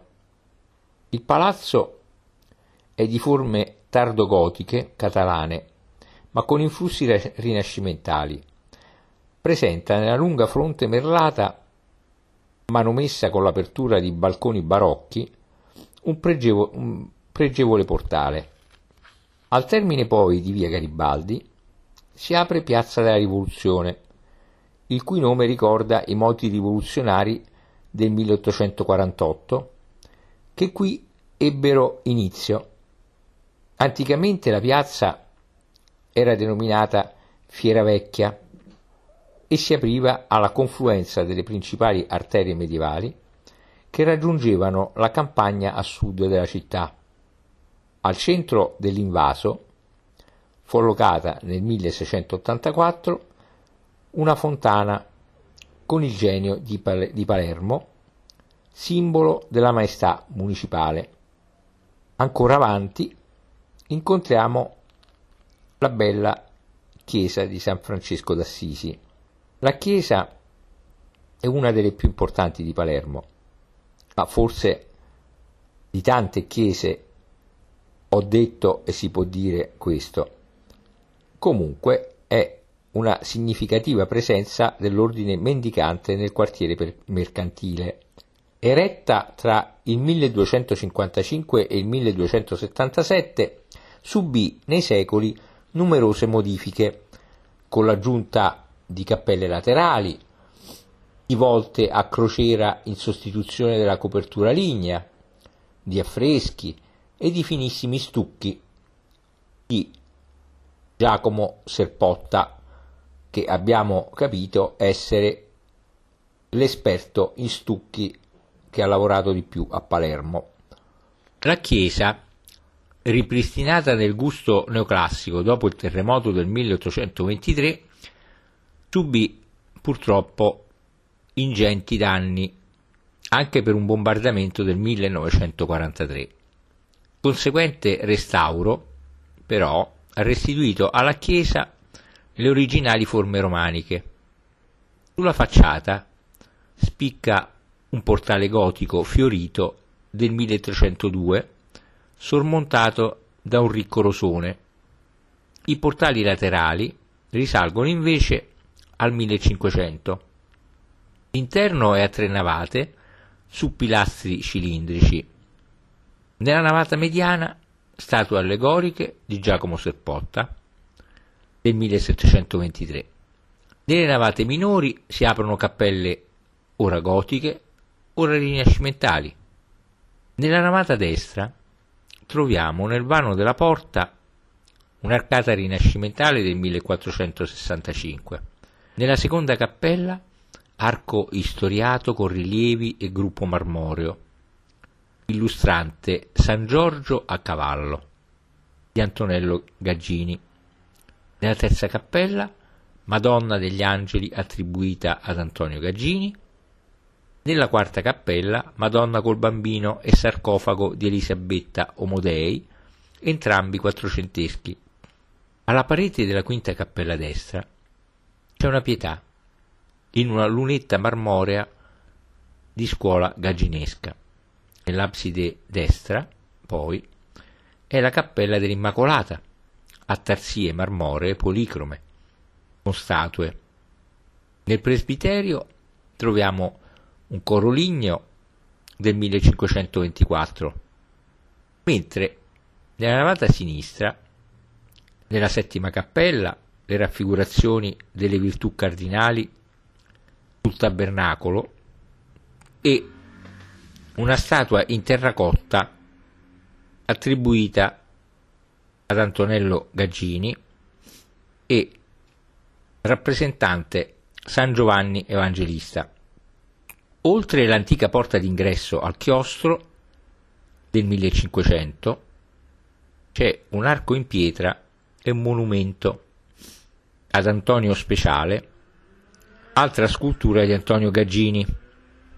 Nella quarta cappella sinistra un bel portale di Francesco Laurana, mentre un delicato portale di scuola gagginesca segna l'accesso alla prima cappella sinistra che custodisce una Madonna del Soccorso di Domenico Gaggini e un'edicoletta cinquecentesca. Usciamo quindi da San Francesco d'Assisi per dirigerci all'ultima tappa del secondo itinerario, ossia il bell'oratorio di San Lorenzo, che è al civico 5 di via Immacolatella, fu eretto dopo il 1569 per la compagnia di San Francesco ed è celebre per la bella decorazione a stucchi che impreziosisce l'interno, capolavoro della maturità del già citato Giacomo Serpotta. È un tripudio di putti festanti, statue allegoriche e rilievi con scene della vita di San Lorenzo e San Francesco, che compongono un insieme di rara grazia e vivace eleganza. Alle pareti, sostenuti da mensole lignee intagliate, sedili in madreperla del 1700 e all'altare era purtroppo e non è più la natività di Gesù, grande tela di Caravaggio del 1609, purtroppo trafugata nel 1969. Spero tu non sia ancora stanco per seguirmi nel terzo itinerario, quello relativo alla città moderna e al quartiere di Castellammare. Dai quattro canti, il terzo itinerario di visita percorre il segmento settentrionale di via Maqueda, addentrandosi nella parte moderna della città. il cui sviluppo è stato iniziato nel 1778, quindi è moderna relativamente, con il piano di addizione disegnato o promosso dal pretore dell'epoca Ragalmici. Continuò poi nella prima metà del secolo successivo, con l'apertura di Viale della Libertà, prolungamento a nord di Via Maqueda. I due importanti assi viari sono uniti da Corso Ruggero VII, alla cui estremità si trovano i principali teatri cittadini, il Teatro Massimo e il Politeama. Il tracciato poi prosegue per le vie Roma e Cavour, direttrici dell'espansione ottocentesca, fuori della città murata. Per queste vie si raggiunge il settore settentrionale del quartiere Castellammare, così chiamato per un castello distrutto nel 1822 per consentire i lavori del porto. Punto focale dell'itinerario è poi il Museo archeologico regionale, considerato uno dei più importanti d'Italia per numero e valore dei reperti custoditi. Ma non tralasceremo nemmeno la visita degli oratori del Rosario di San Domenico e di Santa Cita. Via Maqueda, dunque, parte dai quattro canti si segue il braccio settentrionale della via e rettilineo sale verso Piazza Verdi. Sul lato destro si incontra subito il Palazzo Merendino, edificato nel 1785. Poco oltre, sul lato opposto della strada, è la seicentesca chiesa di Santa Ninfa dei Crociferi, che custodisce una drammatica crocifissione in stucco naturalmente del, dello stuccatore per eccellenza Giuseppe Serpotta. Al civico 383 troviamo poi il seicentesco Palazzo Branciforti, con cortile porticato e saloni affrescati, al lato del quale è la chiesa della Madonna del Soccorso del 1600. Più avanti troviamo Sant'Agostino. Si raggiunge la via Maqueda percorrendo la via omonima, antica dorsale del popolare quartiere di Sera, Sera, Seralcadi. Chiedo scusa, ma ci sono dei nomi talvolta che sono proprio dei, degli scioglilingua. Il quartiere degli Schiavoni, di età araba, che mantiene vicoli ciechi e cortili di impronta islamica. La chiesa, di origine duecentesca, conserva in facciata un portale gotico e un rosone, entrambi del 1300, mentre il portale laterale è opera quattrocentesca, attribuita a Domenico Gaggini. L'interno ha una ricca decorazione a stucchi di Giacomo Serpotta. È interessante notare una chicca. Sulla mensola della seconda statua a destra, una lucertola irpuzza in siciliano come firma dell'autore. Al quinto altare destro troviamo una tavola del 1400 con la Madonna del Soccorso, mentre del 1300 è il crocifisso ligneo che si trova al quinto altare sinistro. Attiguo alla chiesa c'è anche un bel chiostro cinquecentesco. Andiamo oltre Sant'Agostino e arriviamo a Piazza Verdi. Gli sventramenti e le demolizioni attuati alla fine del 1800 portarono alla realizzazione di questa ampia e alberata piazza che si trova al limite tra la città vecchia e la città nuova. Vi domina la mole classicheggiante del Teatro Massimo, uno dei principali templi lirici d'Italia e tra i più grandi teatri d'Europa. Per curiosità vi dirò che è 7730 metri quadrati di superficie iniziato nel 1875 da Giambattista Filippo Basile e condotto a termine dal figlio Ernesto nel 1897. Ernesto mi è molto caro perché è stata la via Ernesto Basile quella in cui io sono cresciuto da ragazzino. Dicevo quindi che il teatro fu iniziato dal padre e finito dal figlio nel 1897 e presenta un'ampia fronte con pronao corinzio su alta scalinata e cupola a calotta. Nell'interno c'è una splendida sala a cinque ordini di palchi e galleria, capace di accogliere ben 3200 spettatori. Ai lati della piazza, poi, si notano due chioschi, realizzazioni Liberty di Ernesto Basile. La via Ruggero VII, prolungamento a nord di via Maqueda, è il cuore della città moderna, dove si concentrano le maggiori attività commerciali e finanziarie. Arriviamo quindi a Piazza Castelnuovo, che forma con la contigua Piazza Ruggero VII una vasta spianata, abbellita da monumenti e palme. All'imbocco di via Ruggero VII è il chiosco Ribaudo, gioiello floreale dovuto ancora una volta a Ernesto Basile, costruito nel 1916. Sulla destra spicca la mole curvilinea del teatro Politeama, innalzato tra il 1867 e il 1874 da Giuseppe Damiani Almeida in forme classicheggianti di ispirazione pompeiana. Il vasto edificio, con un corpo avanzato sulla fronte, sormontato da una quadriga bronzea, ospita al primo piano la civica Galleria d'Arte Moderna.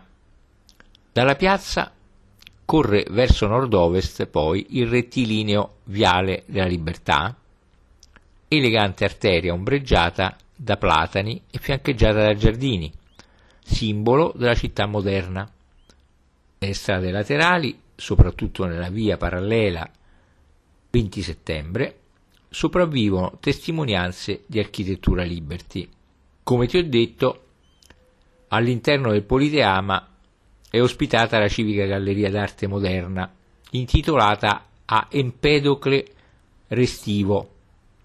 L'ingresso è da via Turati e dal 1910 l'interessante raccolta offre un panorama dell'arte italiana moderna e contemporanea, soprattutto in ambito siciliano. Per la scultura, tra gli altri, sono presenti opere di Domenico Trentacoste, una bella faunetta, Mario Rutelli, Stefano De Lisi, Benedetto Civelletti, Ettore Ximenes, Alessandro Rondoni, Antonino Ugo e Tommaso Bertolino. Per la pittura, invece, tra i nomi di maggior spicco Antonio Mancini, Giovanni Boldini, Carlo Carrà, Renato Guttuso, Felice Casorati, Gino Severini, Mario Sironi, Massimo Campigli, Remo Brindisi, Domenico Purificato, Corrado Cagli, Fausto Pirandello, un, velo, un vero scrigno di arte moderna e contemporanea italiana. In zona c'è anche la Fondazione Mormino, che è l'istituzione culturale del Banco di Sicilia, con sede nell'ottocentesca Villa Zito al civico 52 di Viale della Libertà. Ospita il Museo d'Arte ed Archeologia, che, oltre a una raccolta di stampe e incisioni di soggetto siciliano, espone le collezioni di proprietà dell'Istituto del Cre- di Credito, composte di ceramiche greche provenienti da scavi finanziati dal Banco di Sicilia, una collezione numismatica che documenta la coniazione siciliana dal tempo degli aragonesi al regno del Borbone, infine una raccolta di maioliche e una filatelica. Raggiungiamo percorrendo un tratto di via Roma, piazza Olivella, una delle principali arterie cittadine che congiunge la città moderna alla stazione centrale, correndo parallela a via Maqueda e al margine dei popolari quartieri che si stendono verso il porto e la cala. La piazza è, do, de, è dominata dalla chiesa di Sant'Ignazio all'Olivella del 1598, uno dei primi esempi del barocco palermitano, che custodisce nell'interno statue di Ignazio Marabitti all'altare maggiore e tele di Filippo Paladino negli altari del transetto destro e sinistro e di Sebastiano Conca sull'altare maggiore e nella quinta cappella a sinistra. A destra della chiesa si trova l'oratorio di Sant'Ignazio all'Olivella, costruzione neoclassica, mentre a sinistra si trova l'ingresso al museo archeologico, che è uno dei più interessanti e ricchi d'Italia, per la vastità e qualità delle raccolte, in particolare per il complesso di grandi sculture proveniente da Selinunte. Il museo occupa il seicentesco edificio dell'ex convento dei Filippini. Fu fondato agli inizi del 1800 come museo dell'università e trasferito nell'attuale sede nel 1866. Le raccolte sono divise in sezioni secondo criteri tipologici e topografici di provenienza, occupando numerose sale divise in tre piani. Piano terreno sono le sale dedicate all'archeologia marina, alla scultura orientalizzante classica, alla raccolta etrusca. Al primo piano sono esposte collezioni di materiale vario provenienti da diversi siti archeologici. Due sale poi sono dedicate alla scultura greca e romana, altre due più piccole all'oreficeria e alla numismatica. Il secondo piano ospita invece le collezioni preistoriche, quelle della ceramica greca, dei mosaici e degli affreschi romani, della ceramica italiota. Entriamo quindi nel chiostro minore seicentesco, ornato al centro di una fontana con statua del Tritone del 1500. Sulla parete in alto ci sono due finestre provenienti da edifici distrutti. Nel chiostro sono una parte dei reperti di archeologia sottomarina sezione con la più ricca e completa raccolta di ancore, molto bella, di pietra, piombo e ferro. La raccolta più ricca e completa, ti dicevo, oggi esistente, oltre a oggetti provenienti da scavi archeologici marine, marini, effettuati lungo le coste occidentali dell'isola, Nell'ala di fondo, poi, si aprono due sale con materiale di gusto orientale, sarcofagi antropoidi in marmo del 500 a.C., sculture di carattere arcaico del 600 a.C., sculture e iscrizioni egizie, tra cui la pietra di Palermo, che è un frammento di una grande lastra di diorite nera, incisa con geroglifici durante la quinta dinastia. Nel chiostro grande, invece, oltre a numerose ancore e reperti marini, sono raccolti frammenti architettonici, sculture, sarcofagi, cippi, epigrafi di età romana. Nelle sale dedicate alla scultura classica sono interessanti le epigrafi rinvenute a Selinunte, e in altre località siciliane.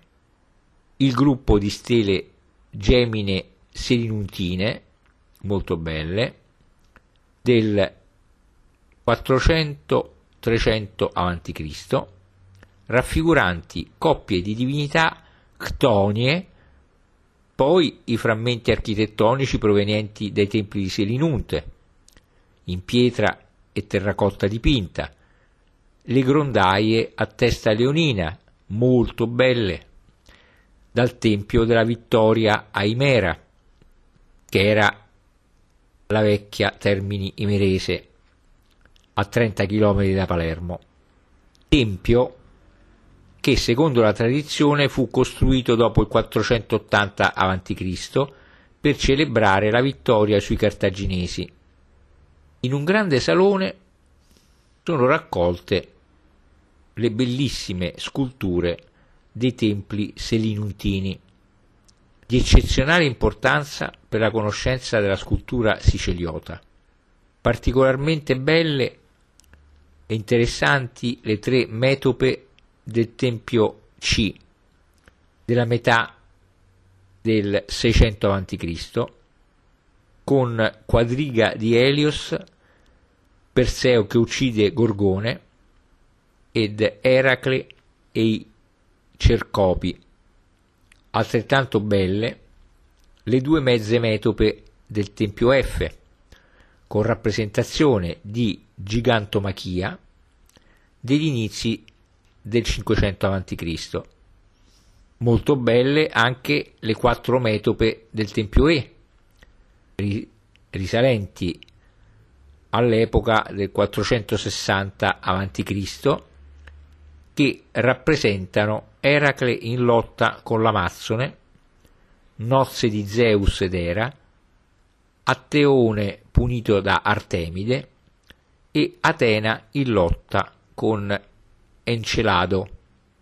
Poi al centro della sala troviamo il cosiddetto Efebo o Efebo di Selinunte, una bellissima statua bronzea greca del 500 a.C.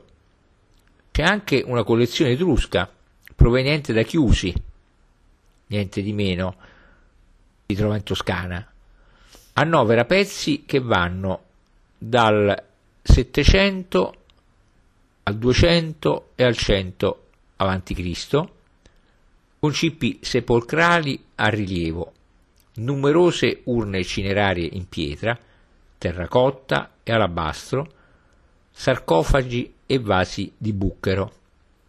Al primo piano troviamo esposte le collezioni di materiale vario proveniente da diverse località siciliane. Marsala, Selinunte, Mozia, Segesta, Termini Merese, Imera, Randazzo, Solunto. La collezione dei bronzi presenta statuette di eroi greci, etruschi e romani, pecchi e numerosi oggetti votivi, di particolare pregio sono due grandi bronzi raffiguranti un ariete proveniente da Siracusa degli inizi del 300 a.C. ed Ercole che abbatte il cervo, copia romana da un originale di scuola Lisippea, Lisippea proveniente da Torre del Greco.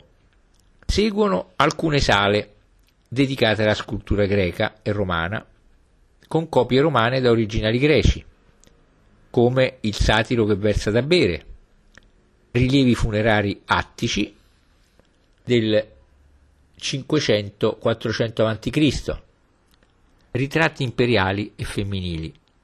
Al secondo piano è collocato il materiale preistorico della Sicilia occidentale, di età paleolitica, neolitica cuprolitica dell'età del bronzo e del ferro.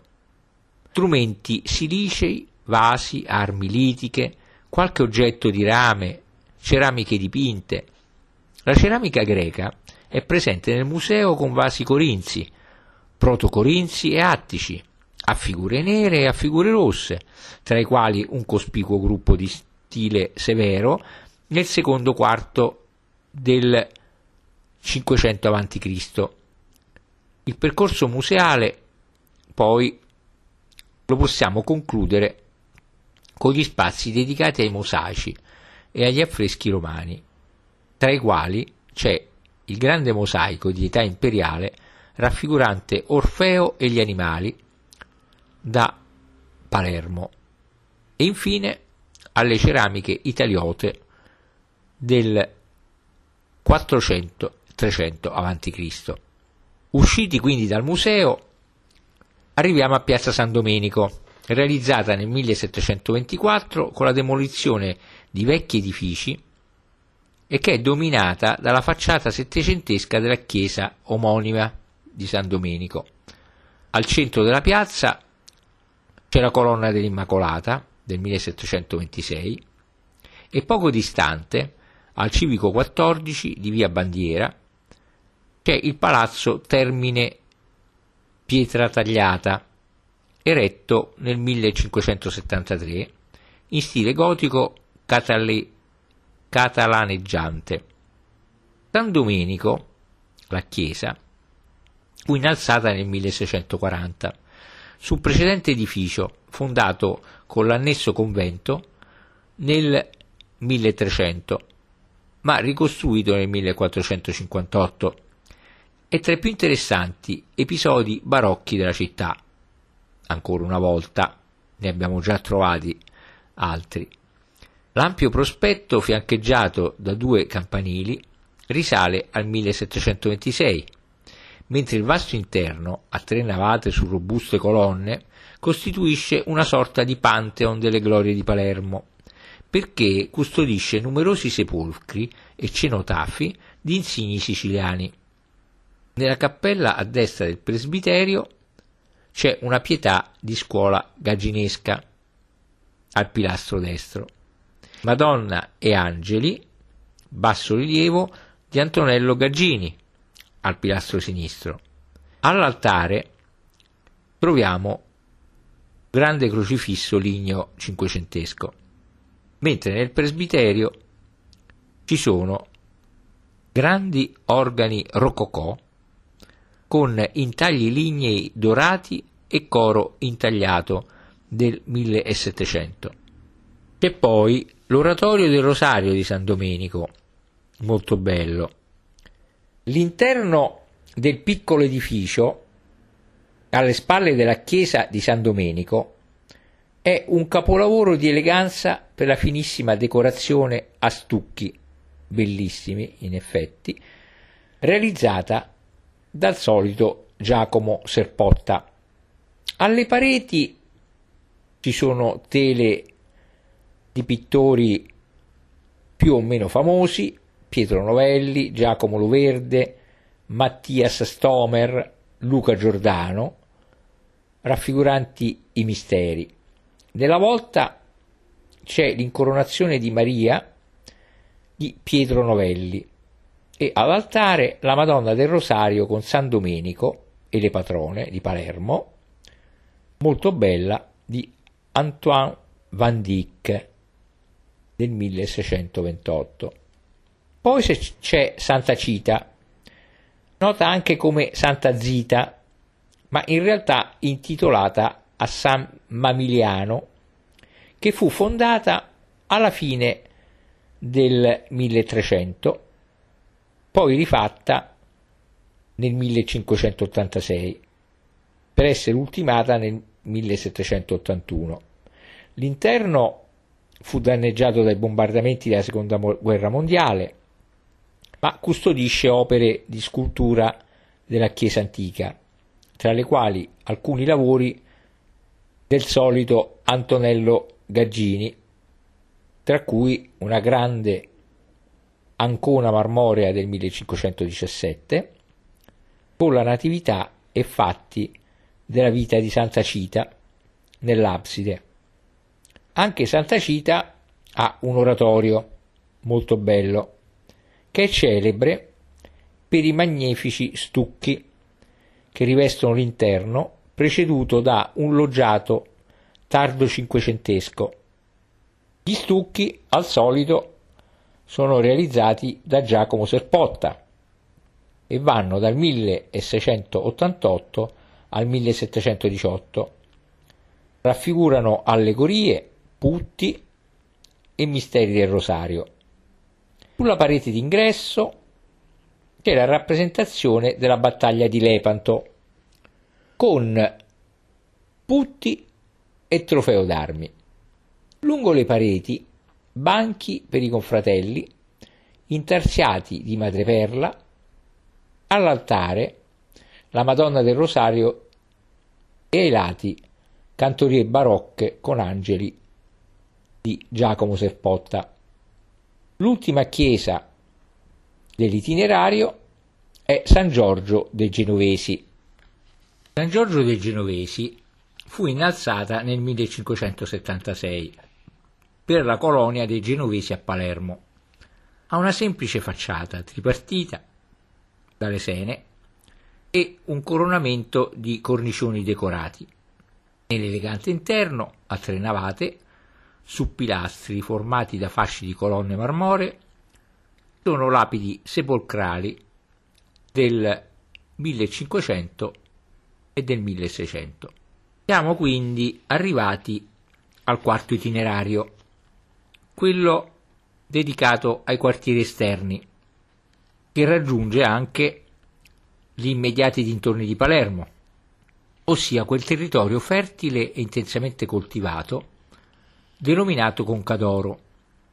Questo itinerario ci permette di avvicinare preziosi documenti dell'arte e della storia cittadina, spesso nascosti da anonime recenti costruzioni. La prima tappa di questo itinerario è da compiersi purtroppo in auto, ma può benissimo essere sostituita con i mezzi pubblici. Si trova a nord del centro storico, il verde rigoglioso del Parco Reale della Favorita, aperto al pubblico dopo l'unità. La seconda tappa è al Museo Etnografico Siciliano, fondamentale occasione per conoscere la storia e le tradizioni più autentiche dell'isola. La terza tappa prevede invece una salita al Monte Pellegrino, dove sta il santuario di Santa Rosalia, veneratissima patrona della città. Ci sposteremo quindi a ovest, nella fascia centrale della Concadoro, distesa in leggero pendio tra le ultime propaggini dell'abitato e la corona dei monti, dove sorgono, dove un tempo si stendeva un meraviglioso e lussureggiante giardino delle delizie, due tra i più significativi modelli di architettura fatimita di età normanna, la Zisa e la Cuba. Alla fine rientreremo nel cuore della città, attraversando i quartieri delle periferie sudorientali, sorti con il nuovo impulso espansionistico vissuto da Palermo nel secondo dopoguerra, periferie nelle quali si trovano le chiese di Santa Maria del Gesù, Santo Spirito e San Giovanni dei Lebrosi, la prima quattrocentesca e le altre due risalenti all'età normanna. Quindi cominciamo, come ho detto, dal bellissimo Parco della Favorita, che si trova a nord-ovest di Palermo, ai piedi del Monte Pellegrino. È un vasto parco di 400 ettari creato da Ferdinando III di Borbone nel 1799. È naturalmente aperto al pubblico e sede di alcune importanti attrezzature sportive. Aveva in origine la duplice funzione di riserva di caccia e pesca e di giardino per esperimenti agricoli, di cui il re era appassionato il parco è ad andamento longitudinale, attraversato da due lunghi viali, denominati Viale di Diana e Viale di Ercole. Quest'ultimo termina alla fontana di Ercole, con una possente do- colonna dorica sormontata da una statua, copia dell'Ercole farnese custodito al Museo Nazionale di Napoli. Poi c'è la bella palazzina cinese che si trova nei pressi dell'ingresso principale del Parco della Favorita. Da piazza Niscemi è una fantasiosa creazione innalzata da Venanzio Marvuglia nel 1799 per Ferdinando III. Significativo esempio del gusto per la chinoiserie, di fine Settecento. È interessante anche per i singolari accostamenti tra elementi stilistici disparati, con porticati di stile gotico, terrazze classicheggianti a colonne, scale elicoidali e decori di sapore orientale. Andando oltre, arriviamo al Museo etnografico siciliano GP3. G sta per Giuseppe. Molto interessante. Fu l'etnologo palermitano Giuseppe P3 nel 1909 a fondare il museo, uno dei più interessanti del genere in Europa, che venne ampliato e riordinato nel 1934. È sistemato negli edifici orientaleggianti attigui alla, piazzale, alla palazzina cinese, distribuiti attorno ad un cortile a croce e un tempo destinati alla servitù. Accoglie una ricca collezione di oggetti che documentano la vita, gli usi e i costumi del popolo siciliano. Diverse le attività tradizionali presentate, la caccia, la pesca, la filatura e tessitura, la pastorizia e l'agricoltura, l'artigianato della ceramica, fino ai giochi e agli strumenti musicali. Sono inoltre, inoltre esposti carrozze, portantine, carretti siciliani, presepi, ex voto e un tipico teatro dei pupi. Ora ci allontaniamo per andare a visitare il Monte Pellegrino, chiamato dagli arabi Jebel Green e definito da Goethe il più bel promontorio del mondo. Si tratta di un caratteristico rilievo calcareo, alto 606 metri, che chiude a nord il Golfo di Palermo.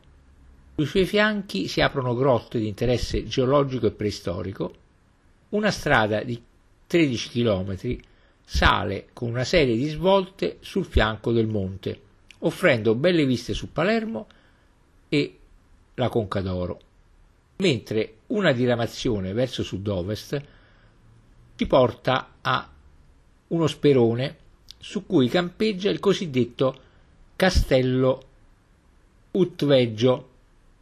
Ad un'altezza di 334 metri fu costruito nel 1932 come albergo e oggi sede di una scuola internazionale. La strada che sale panoramica sul Monte Pellegrino porta anche al piazzale sotto il santuario di Santa Rosalia del 1625, che consta di un convento con facciata addossata alla roccia e di una grotta trasformata in cappella. Secondo la tradizione, Santa Rosalia, figlia di Sinibaldo, signore di Quisquina e nipote di Guglielmo II, in questo luogo dimorò in penitenza per molti anni, fino alla morte avvenuta nel 1166. Nel 1624 un'apparizione permise di ritrovare le ossa della santa, che, trasportate a Palermo, si dice fecero cessare la peste. Questo fatto miracoloso, Santa Rosalia fu proclamata patrona della città. Quindi da un vestibolo a tre arcate su colonne di alabastro accediamo a uno spazio aperto che accoglie numerosi ex voto. In fondo c'è l'ingresso alla grotta di Santa Rosalia, è profonda circa 25 metri e dalle cui pareti stilla acqua ritenuta miracolosa.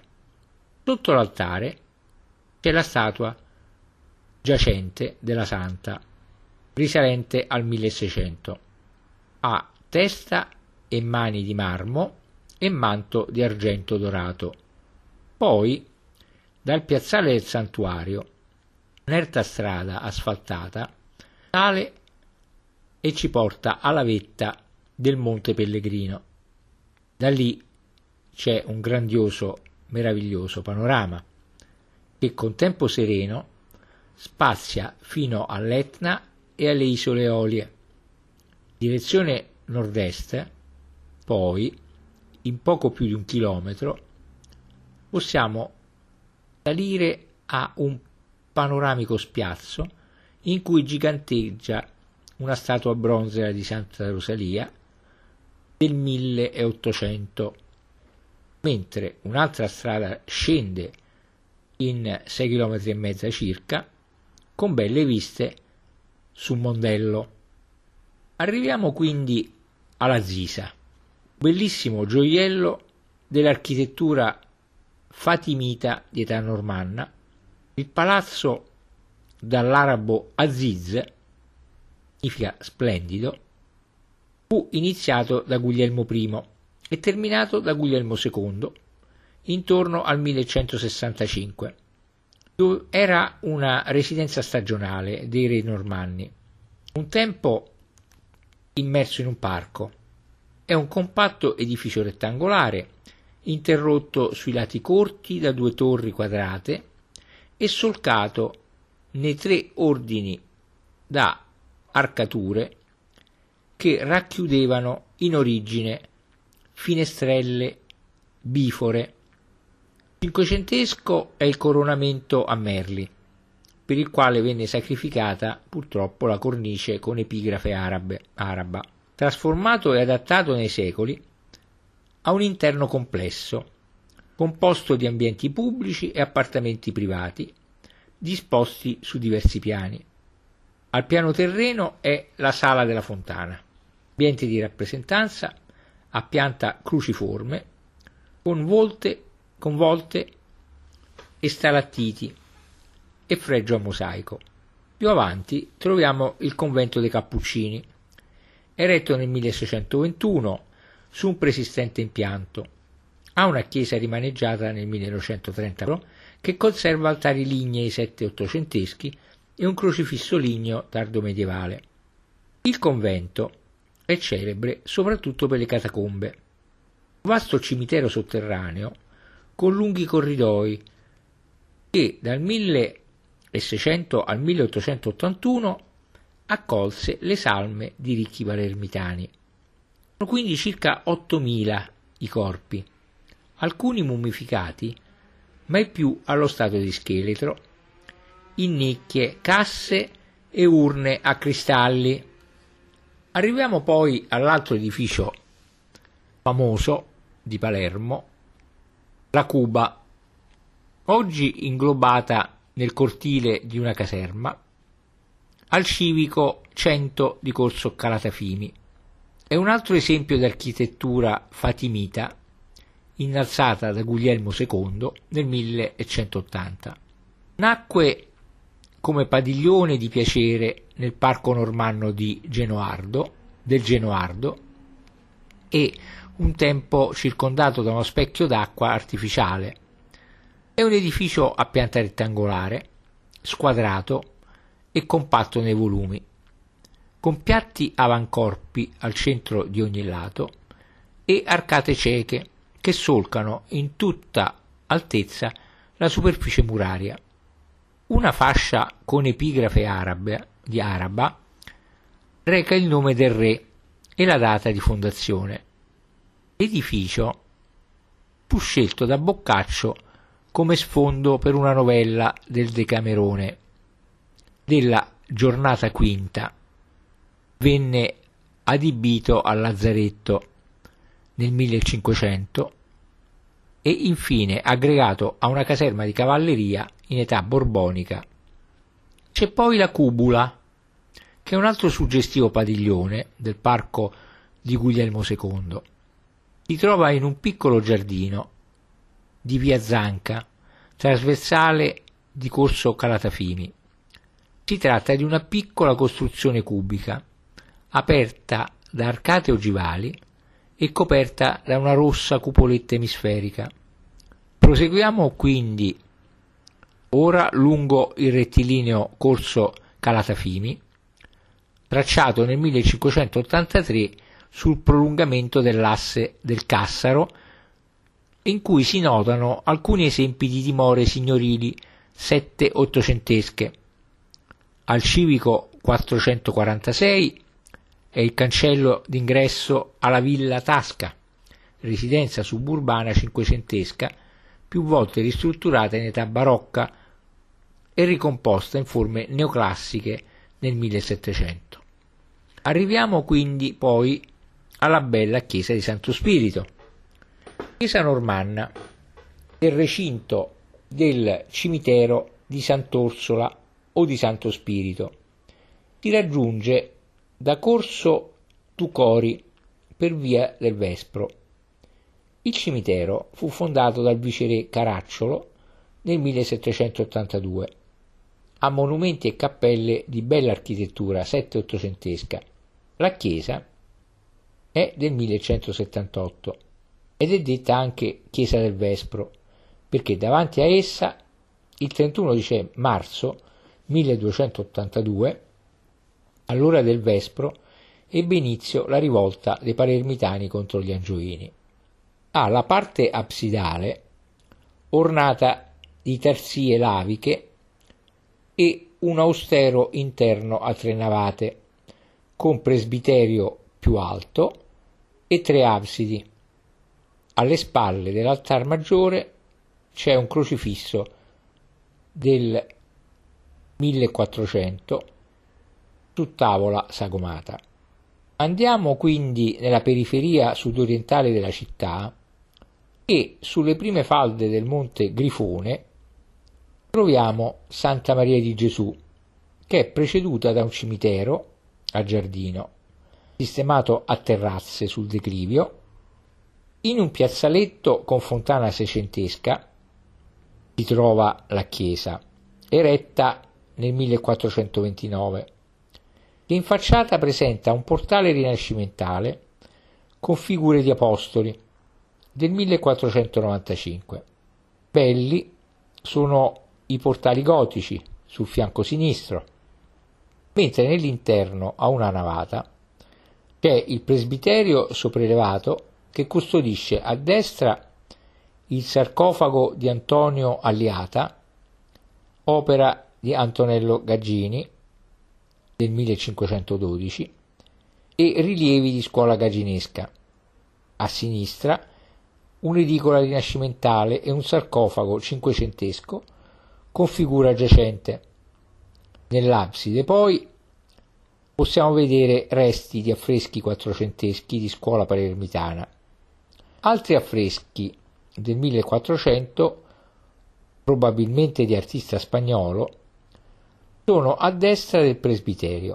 Provengono dalla quattrocentesca cappella La Grua Talamanca, di architettura gotico-catalana, cui si accede da una porta a sinistra del presbiterio. A destra della chiesa, poi, troviamo avanzi del cenobio quattrocentesco con chiostro su colonne dagli originali capitelli. Quindi arriviamo all'ultima chiesa dei nostri itinerari, San Giovanni dei Lebrosi. Si trova in Corso dei Mille, anch'essa alla periferia sud-orientale della città. È una delle più antiche del periodo normanno, fondata da Ruggero I nel 1071 e compiuta nel secolo successivo quando vi fu aggregato un lebrosario nel 1150. Al centro di un giardino a palme ha la facciata preceduta da un portichetto sovrastato da un campanile eretto nel 1934 durante drastici lavori di restauro. L'interno della chiesa è basilicale a tre navate, a cupola emisferica sul transetto sopraelevato e tre absidi. Sopra l'altare si trova un crocifisso su tavola sagomata del 1400. A destra della chiesa scarsi resti di una costruzione araba, il castello di Ieia, cui la chiesa era unita. Infine, non lontano, sempre in corso dei mille, arriviamo al ponte dell'ammiraglio, isolato e in parte interrato, e a sette archi di diseguale altezza. Fu costruito nel 1113 sul fiume Oreto da Giorgio di Antiochia, ammiraglio di Ruggero II. Dopo tanto camminare oltre alla stanchezza, ci è venuto un certo appetito. Quindi vi invito alla tavola palermitana. La cucina palermitana comprende fra i primi piatti la pasta con le sarde, spaghetti o bucatini cotti in acqua con ciuffi di finocchio selvatico e conditi con sarde a pezzetti, insaporiti con olio, capperi, acciughe, pepe, pinoli, uvetta e cipolla, serviti spolverati con mandorle tritate. Poi ci sono gli arancini, l'immancabile buon fritto, la pasta ancaciata, che nient'altro che un timballo di maccheroni, pasta con il nero di seppie e la pasta con i broccoli, con le melanzane, i piselli. Naturalmente questi sono solo alcuni dei primi piatti, perché la cucina meridionale siciliana, palermitana è immensa. Tra i secondi piatti primeggia il pesce, il tonno con cipollata, il pesce spada gratinato, le sarde con farcia di acciughe, uva e cannella, polpi e naselli in tegame.